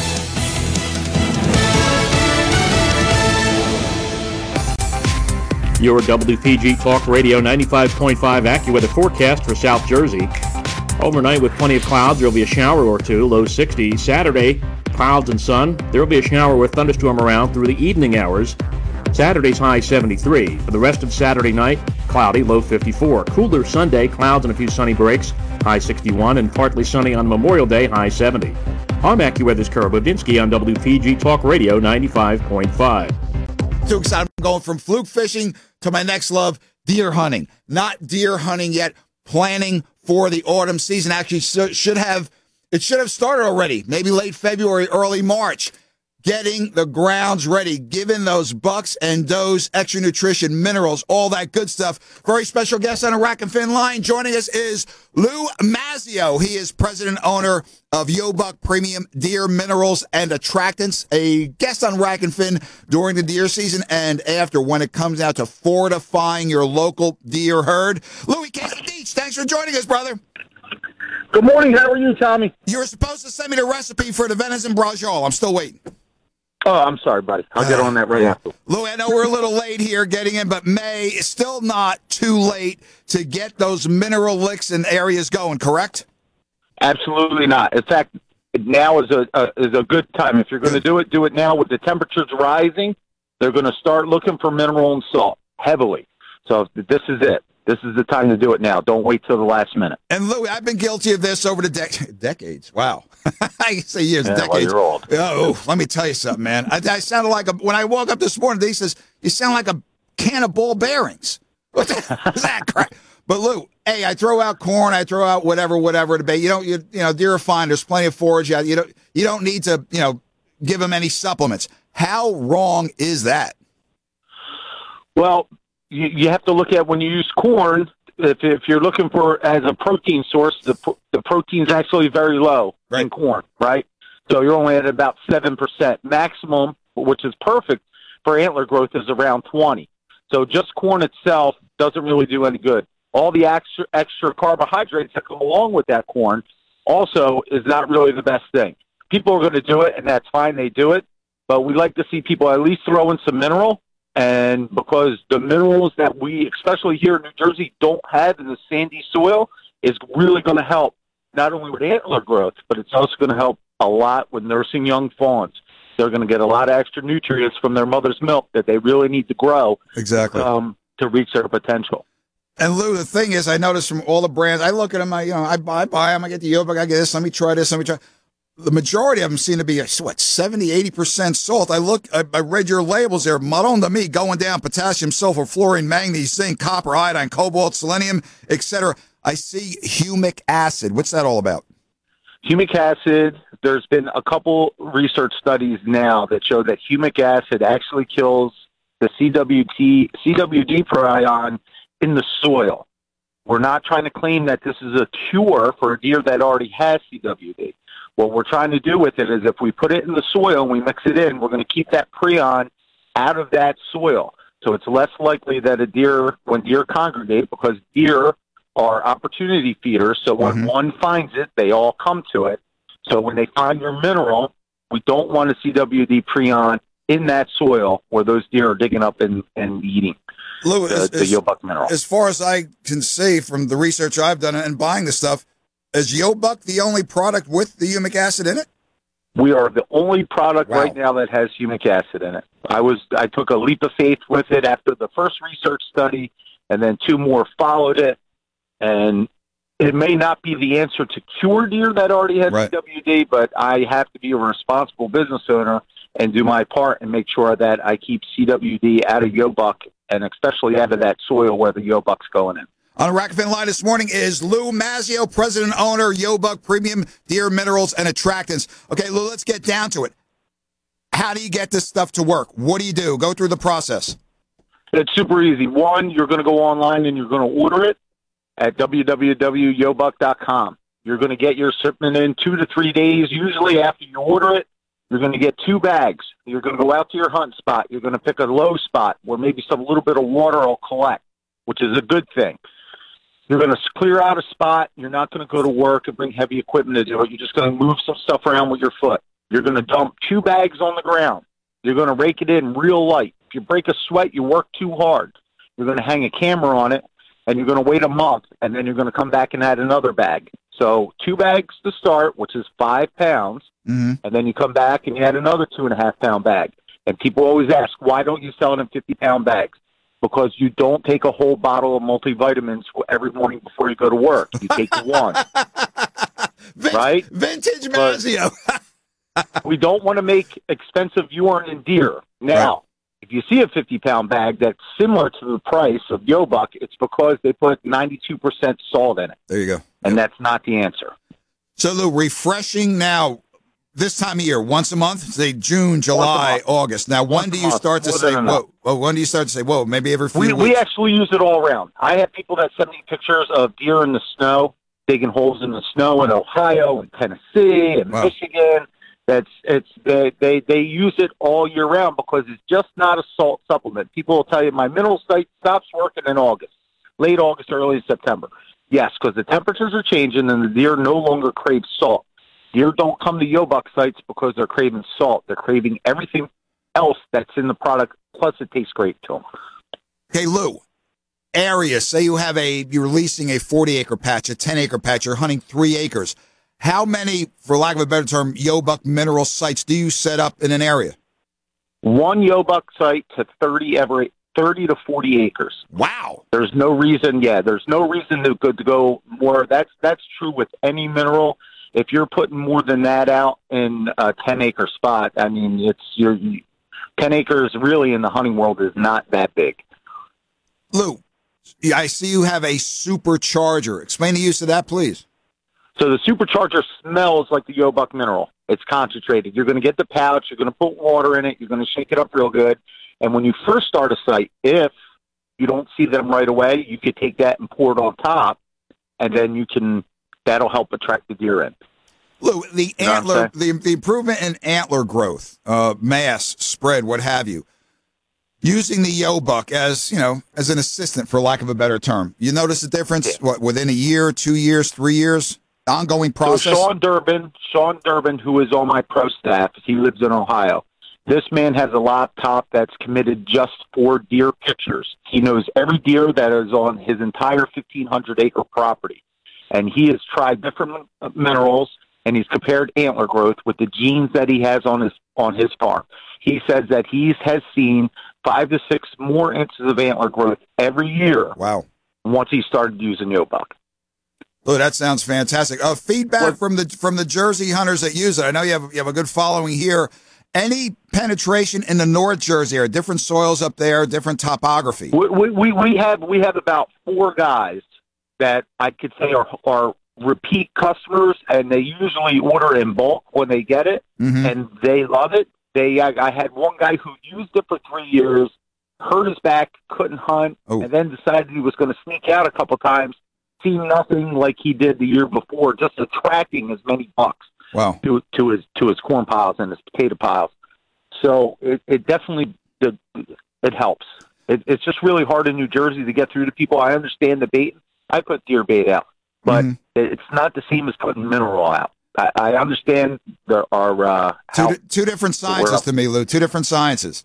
Like advertising and PR. They're they're they're intertwined, but they're two separate sciences. Joining us on the line is Lou Mazio, president and owner of Yobuck Premium Deer Minerals, Minerals and Attractants. Lou, we- we're up against a hard break now. You have some other products like uh, uh, uh, doe estrus, and you have the uh, white acorn cover scent. Yes, we do. We got a synthetic doe estrus that keeps forever. We sold it for the first time this year. We got great reviews from it, and people ordered more, so it worked out for them. The white acorn uh, oak cover set is just basically a sweet smelling cover set to put over top of you. This is uh, people really like this. This is uh, it, it was a lot better than we did a lot more in sales than I ever thought we were going to do with it. It's a great cover set. It smells good, and it seemed to work well. Lou, uh, once June once June twenty first gets here, when the, when the, once that clock, you know, you start to lose those few seconds of daylight. To me, hunting seasons, you know, hunting for all it's the start of hunting season. But uh, listeners, get involved with it now. Go to go to Yobuck website. Give Lou, give that website, please.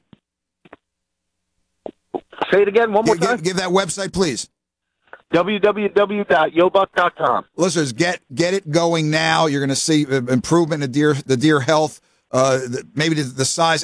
This all helps get that herd in tip top shape. Lou, back for one quick minute on the synthetic doe estrus. The way things are leaning, eventually, uh, uh, different fish and wildlife agencies uh, throughout the country are banning the use of natural, you know, deer urine again because of CW uh, CWD.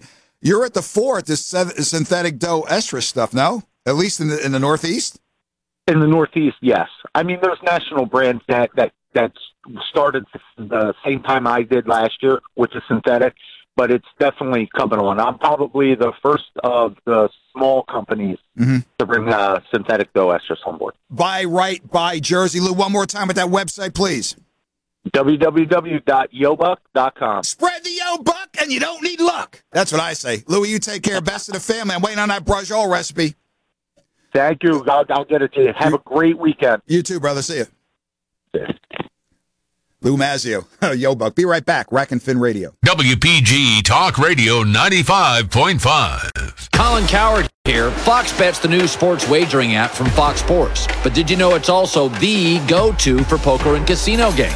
No matter what you play, now's when to start. Because Fox Bet's giving new customers a match deposit bonus up to $500. And your first bet is risk-free up to $500 if it doesn't hit. The Fox Bet app. Download it today.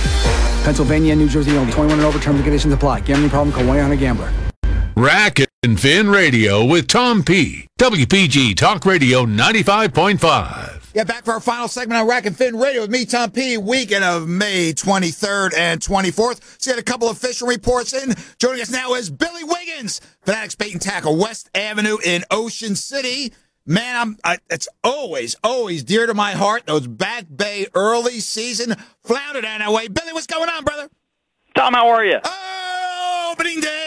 Happy New Year. Happy New Year. Another season upon us. Oh, can't wait, man. What's going on, Billy? Back Bay, especially inlets. What's the dealio? Yeah, we got you know opening day of flounder season, so you know this time of the year you want to stay a little bit shallower. That you know fish seems to be huddling in that uh, you know six to ten feet of water instead of the deeper water this time of the year, which Uh huh. you know, you get over towards uh, Kennedy Park and stay up on the on the banks there instead of getting into deep holes. Yep. You know, Rainbow Channel, you can fish the south side of that up on the flats. You get back behind the turn there at uh, 17th Street, yep. 16th Street there, or you get open the flats there. There's there's there's usually some flounder holding in those spots. Even back towards 34th Street and closer to the bridge and the flats back there. But Uh-huh. they are the deeper water this time of the year. And a lot of times it's on the outgoing tide this time of the year. Yeah, that elbow area. You turned me on to that decades ago, and man, that's always been an early season hotspot. Absolutely, that's because that's one of the perfect places. It doesn't get Uh-huh. too deep right in there, but still funnels lots of water through there and lots of bait through there. Billy, the the mystical, mythical, whatever weak fish. Any at night around you around the bridges? Yeah, there have been some. It's been, uh, you know, not you always hear this time of the year. There's very hush hush from all the local people, but I have heard some fish down, you know, behind uh, Corson's. I've heard Uh-huh. some back behind Margate. You know, nobody's going to give up their spots, but you know, Sure, they're yeah, that's- always, that's they're understandable. always huddling around those sod banks. So Billy, Schoolie Bass Cocktail Blues. Any around? Oh yeah, they, they, the season schoolie bass never disappear. They're always here. It seems like this year they never even left. Okay, they were here all winter, all spring. You still go catch them. It's all nighttime bite now. You won't see them any during the day. But soft plastics, four or five inch little paddle tails, white, yep. pink, been a good colors. Billy, uh, Fanatic store hours. What do you got? Well, we're still kind of running on weird hours. We're going to be open seven uh, in the morning for the weekend. Uh, we'll see what next week brings, but we're probably doing eight in the morning. We're okay. staying till six every night it just depends on when things kind of break open and we start seeing our regular amount of traffic through here, which we have not seen yet. Okay, uh, question to you, Wiggins. Have you broken out the Senkos yet? Listeners, Billy's a closet freshwater bass angler. I just want to let you know. I have not. I have not done it. Yes, sure. I spent the whole winter remodeling the store so everybody can come in and see the inside of the store oh, nice. remodeled. So I finished that up. Uh, you know, it was a long project because we got a little sidetracked with the whole COVID thing. Yep. Yep. But uh, it is done, and we got it done in time for Memorial Day weekend here. Beautiful. Hey, Billy, Not you still quite you still a 100 Hobie, percent. still a Hobie kayak giant? Absolutely. Just took a delivery of them on uh, yesterday afternoon. As a matter of fact, we finally got uh, them their trucks back rolling again, so we got boats in stock again. I don't care where you are in Jersey, Rackfin listening, radio listening, or wherever. You want a yak? You go to you go to Fanatics. They have them all. Billy, you take care, man. Best of the crew. All right, thanks, Tom. See you, brother. Take care. Let's wrap it up with Captain Dave, the Rave Show, Absecon Bay Sports Center, 81 Natalie Terrace in Muskegon. Want to talk a couple of Captain Dave's spots for early season flounder. Captain Dave, thanks for the uh, minute or two we have for report. What is happening? It's opening day. Announced Dave, I'm in the studio Friday, fishing all weekend. Maybe down your area Sunday, Sunday afternoon. Dodging the wind naturally. Uh, some spots for flounder, Dave. What do you got? Well, they're out here. Oh, oh, it wasn't even seven o'clock, and I got the first picture in from uh, one of my dock customers, Brian right. Payne. Had a picture of his son. All right. Picture of his son with the keeper. Uh, right, Excellent. right out, and that's right out in in Absecon area. I know. I know he tends to like to go down down towards those windmills. Um, but that you got a big warm up area there behind Atlantic City, uh, which ain't, ain't the best. But that eh, the the shallow open expanses with with narrow channels. That's what you want. Black Point. I'm not telling anybody anything new. Mm-hmm. There'll be a hundred boats there anyway, so that's a yeah. good place to go. You all to, you know, all all the way from Black Point over to over to Great Bay. You know, on those on those shallow edges. You know, the same thing up behind behind the airport in Atlantic City. You, know, you don't think about them too much fantastic fishing yeah, back there. Exactly. Right in the middle, Absecon Channel, you know, right up where, where it splits. And you got Absecon Bay and Reeds Bay. You know, yep. All good spots. You know, that's where, that's where you want to get. We've had, we've had a little strange weather with, so far we've had, I think 10 days of strict east wind, but it, but it hasn't dirtied the water. Water's great. Everything's looking great. Um, that's it. Come on. It, yeah. Kevin, thanks for the. Yeah. Now, now, now, now. I know you have some kick-ass steroid killies, minis, but and, the, and minis have their their adherents, especially early season. Dave, you're personally and the listeners, you want to charter Captain Dave? He'll get you on fish pronto, big time, seconds flat. But Dave, your three top gulp baits for flounder this time of season. Well, this time of year, you can use those those um minnows of yeah, the waggle tail guys. I forget. The, I place it's so busy in here the last couple days. I can't even remember the names. But yeah, but I tell you what, there's two new colors that I think uh, chartreuse and pink have always been the hot, hot ones, but go a little more subdued. Now they have the chartreuse pepper neon, yeah, swimming mullet, and they have the the yeah the pink. Well, the pink and white. It's I forget what they call it.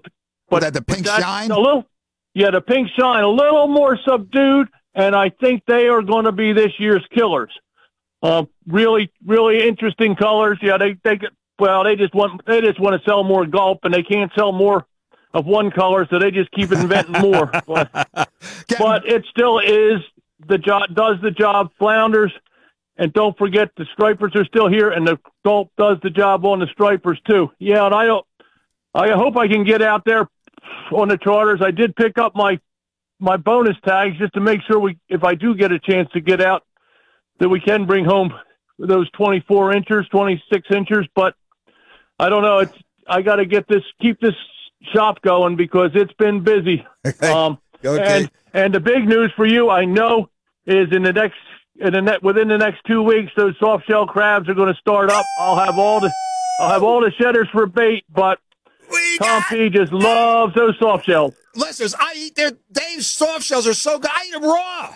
Almost. Oh, it's raw. Captain Dave, do me a favor before we let you go. We need a quick sugar report. Her hair's growing. I heard yours is yours is too. Oh. But don't don't let that bo- don't let that bother you. Just tie that in the back, and and you will be the biggest mullet lure there is. Period. Captain Dave, best of Judy. You take care, man. See ya. That'll do for this week on Rack and Fin Radio. Get out there and enjoy. We're going to have a week. It's going to be windy. I understand Sunday is going to be windy. Go out there and enjoy. God bless America. God bless our troops. Stay safe. See you next week. Rack and Fin Radio.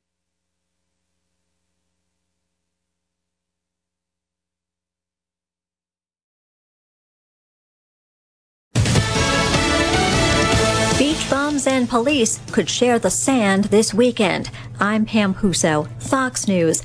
The beaches could get busy as many Americans begin to move past the coronavirus pandemic. Social distancing, which is encouraged across the country, will be enforced in some spots. New guidelines are implemented coast to coast to help keep people safe, socially distanced, and hopefully COVID free as they get back onto the sand. Now, the name of the game this year will be Know Before You Go with so many different rules from town to town. You'll need to check the beach policies.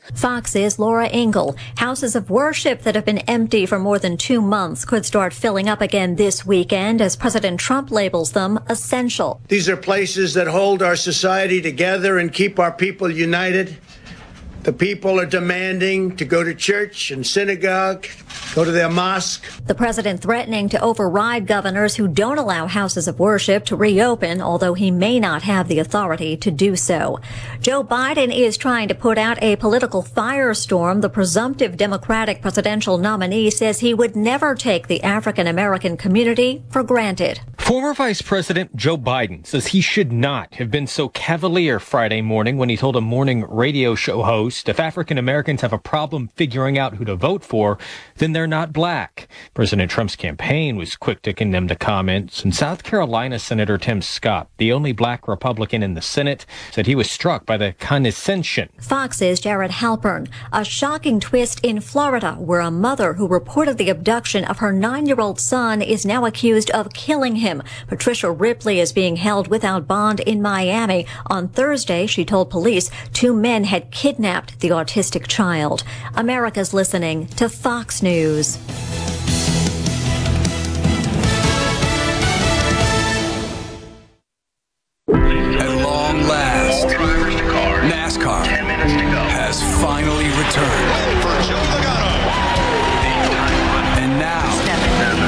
At long last, NASCAR has finally returned. And now, the countdown to the Coca Cola 600 has begun.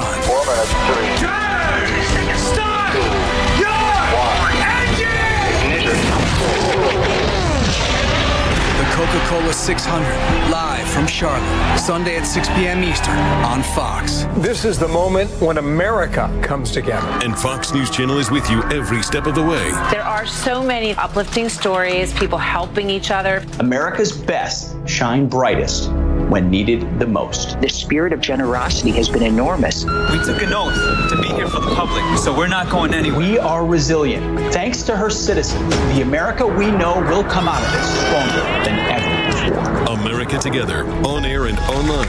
Only Fox News Channel. The sign on the door may say open for business, but just how much business is actually happening? Many Americans apparently just aren't ready for much public interaction. In a new AP Nork Center poll, only about half who used to go to restaurants, hit the gym, or travel regularly say they'd feel comfortable going back to those things now. And that dips to 42% if you ask about concerts, theaters, or sporting events in the next few weeks. There's also a partisan divide, with Republicans more likely than Democrats to venture out. But a big majority in either party is ready to go for a haircut. About two thirds rate their personal finances as good, even though about half have lost some household income. Lisa Brady, Fox News. Increased testing for the coronavirus could be key to increasing confidence. We've done over 12 million tests in this country, which is unprecedented. We'll do 12 million more just in the coming weeks. We have the testing capacity to get the job done. Health and Human Services Secretary Alex Azar, who toured a new testing site in Florida yesterday. Free virus testing is being offered by the National Guard in Minnesota over the three day weekend. Roughly 2,000 samples can be collected per day across six armories statewide. Results will be provided by phone within 48 hours. That's a phone call you'd want to pick up, but I bet you haven't been missing these much. Robocalls are down. The blocking service YouMail reports a daily average of 97 million robocalls in the U.S. last month, down from 166 million in February. The company's CEO says the main reason is the virus outbreak, but a lot of these calls originate from large call centers, many in India or the Philippines, that have been shut down. Federal Trade Commission complaints about robocalls have been falling since a peak in late 2018 as blocking technology is installed on more phones. Chris Foster, Fox News. And I'm Pam Puso, Fox News. Your WPG Talk Radio 95.5 AccuWeather forecast for South Jersey. For today, clouds and some sunshine with some showers and a thunderstorm high 73. An evening shower in spots, otherwise clouds tonight's low 54. A bit cooler Sunday with sun and clouds high 61. Tomorrow night low 52. And Monday, clouds and sun high 70. I'm AccuWeather's Andy Robb on WPG Talk Radio 95.5. The following program is pre recorded.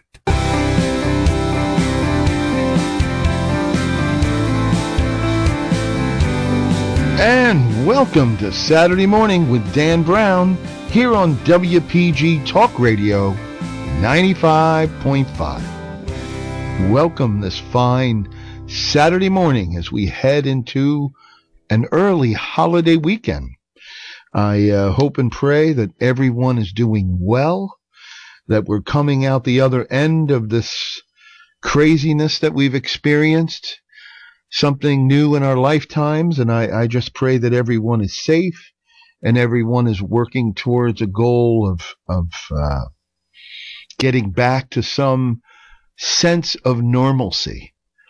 But in saying that, my hope is that during this time, when we've had so much of it to have reflection about our lives and what we've been doing and what our what the important things in our life really are i'm hoping that that isn't lost.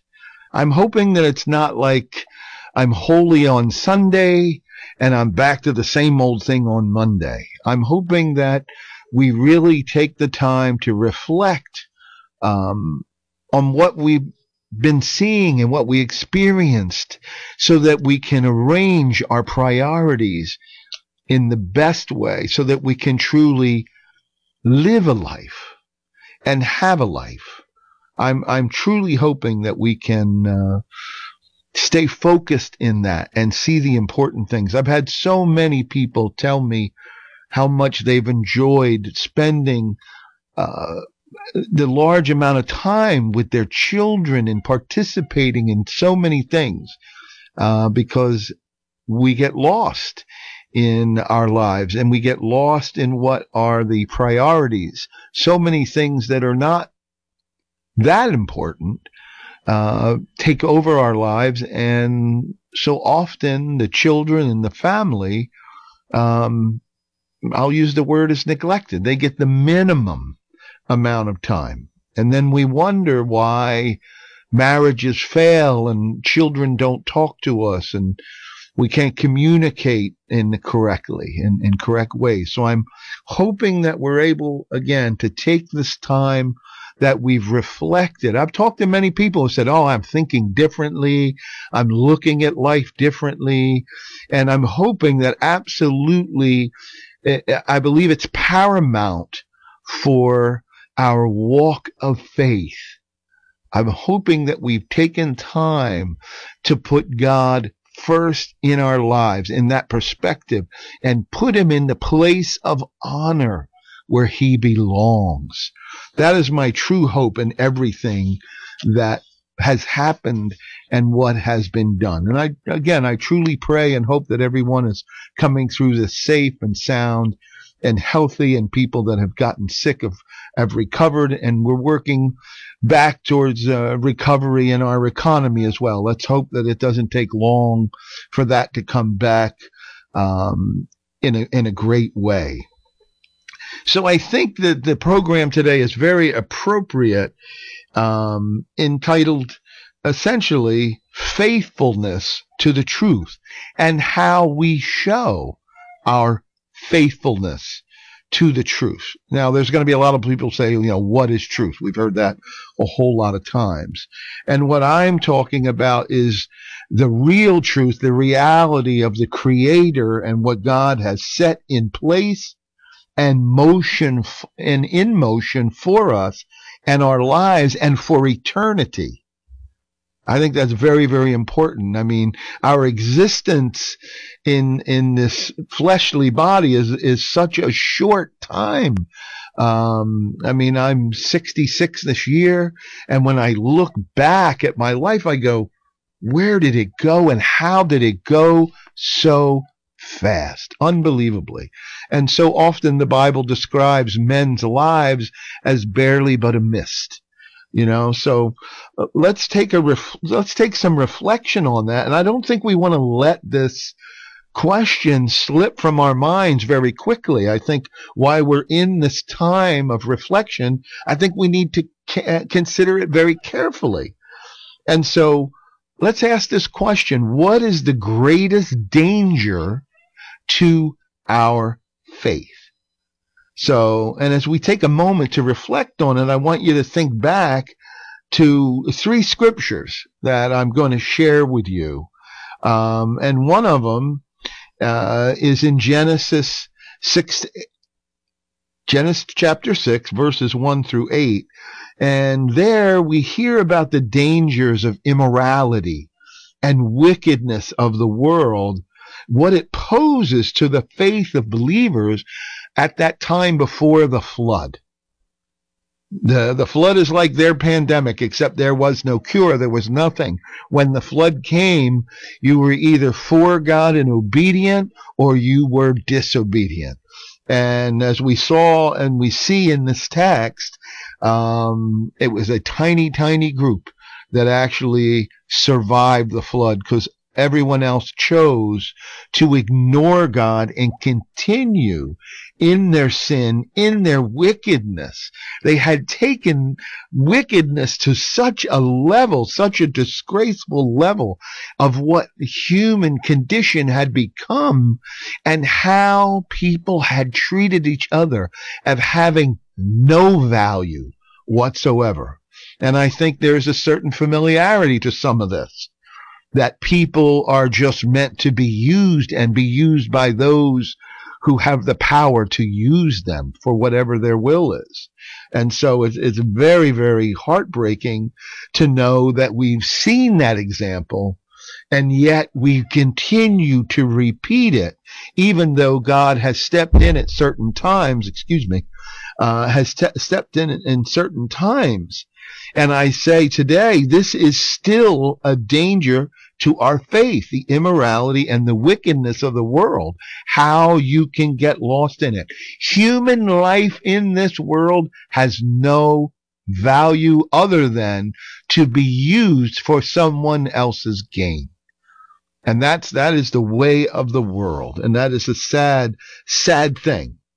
And I would tell you, every day you and I face the allure of sin through so many things. Through the internet, which can be a fantastic teaching tool, or it can have the darkest sin of pornography and lust and just such awful things to corrupt our everyone, including our children at such young ages. Uh, it's pushed to on us through movies and television.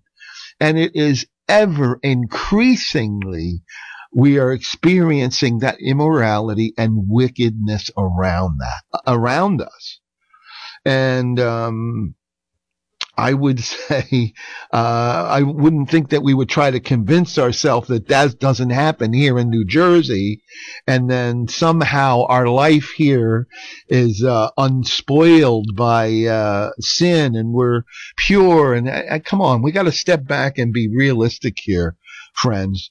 We got to really look at ourselves and the world is around us with clear eyes with our open minds and hearts to the reality of what is taking place and not lost and confused and blurred into what the world has put before us as some other kind of morality. And, and I think that's what we're all in danger of when we're not careful.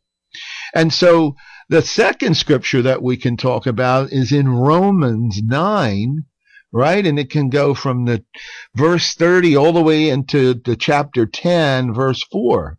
And what happens here when you read it is that the apostle Paul reminds us here of the unbelief that God's people had back during um, their time uh, during those ancient times, what God's people were doing.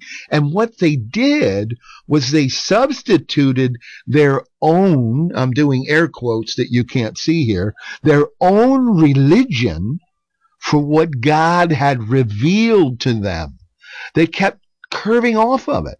They'd start out, they'd accept it, and before you know it, it would morph into something totally different than what God had told them to do and they would find themselves in such deep trouble and find themselves being pushed away from God because of their immorality of getting sucked in to what the other nations who did not follow their God getting sucked into what the other nations were doing and such horrendous things as killing and sacrificing their children. So it just breaks my heart. And so generations of God's people, of his people, they appeared to be very zealous for God and they appeared to be very religious people, right? Um, and they may seem to have followed the commandments in their lives, but they tried to make, make themselves right with God in their own way in their lives. You see that? And that's what we have to be careful of. Once again, that is a great, great danger to our faith as well. I mean, the scriptures make very clear. Jesus says, look, if you love me, and we say we love God, we love you, Jesus, we would do like Peter. I would die for you, Jesus. That's what Peter says. I will die for you. I will die next to you. But yet, he denied him three times when he had the opportunity to say, I'm one of them. I, ah, yes, I am one of the followers. No, I do not know that man. And so we are in very, very, very danger of falling into the same trap. WPG Talk Radio 95.5.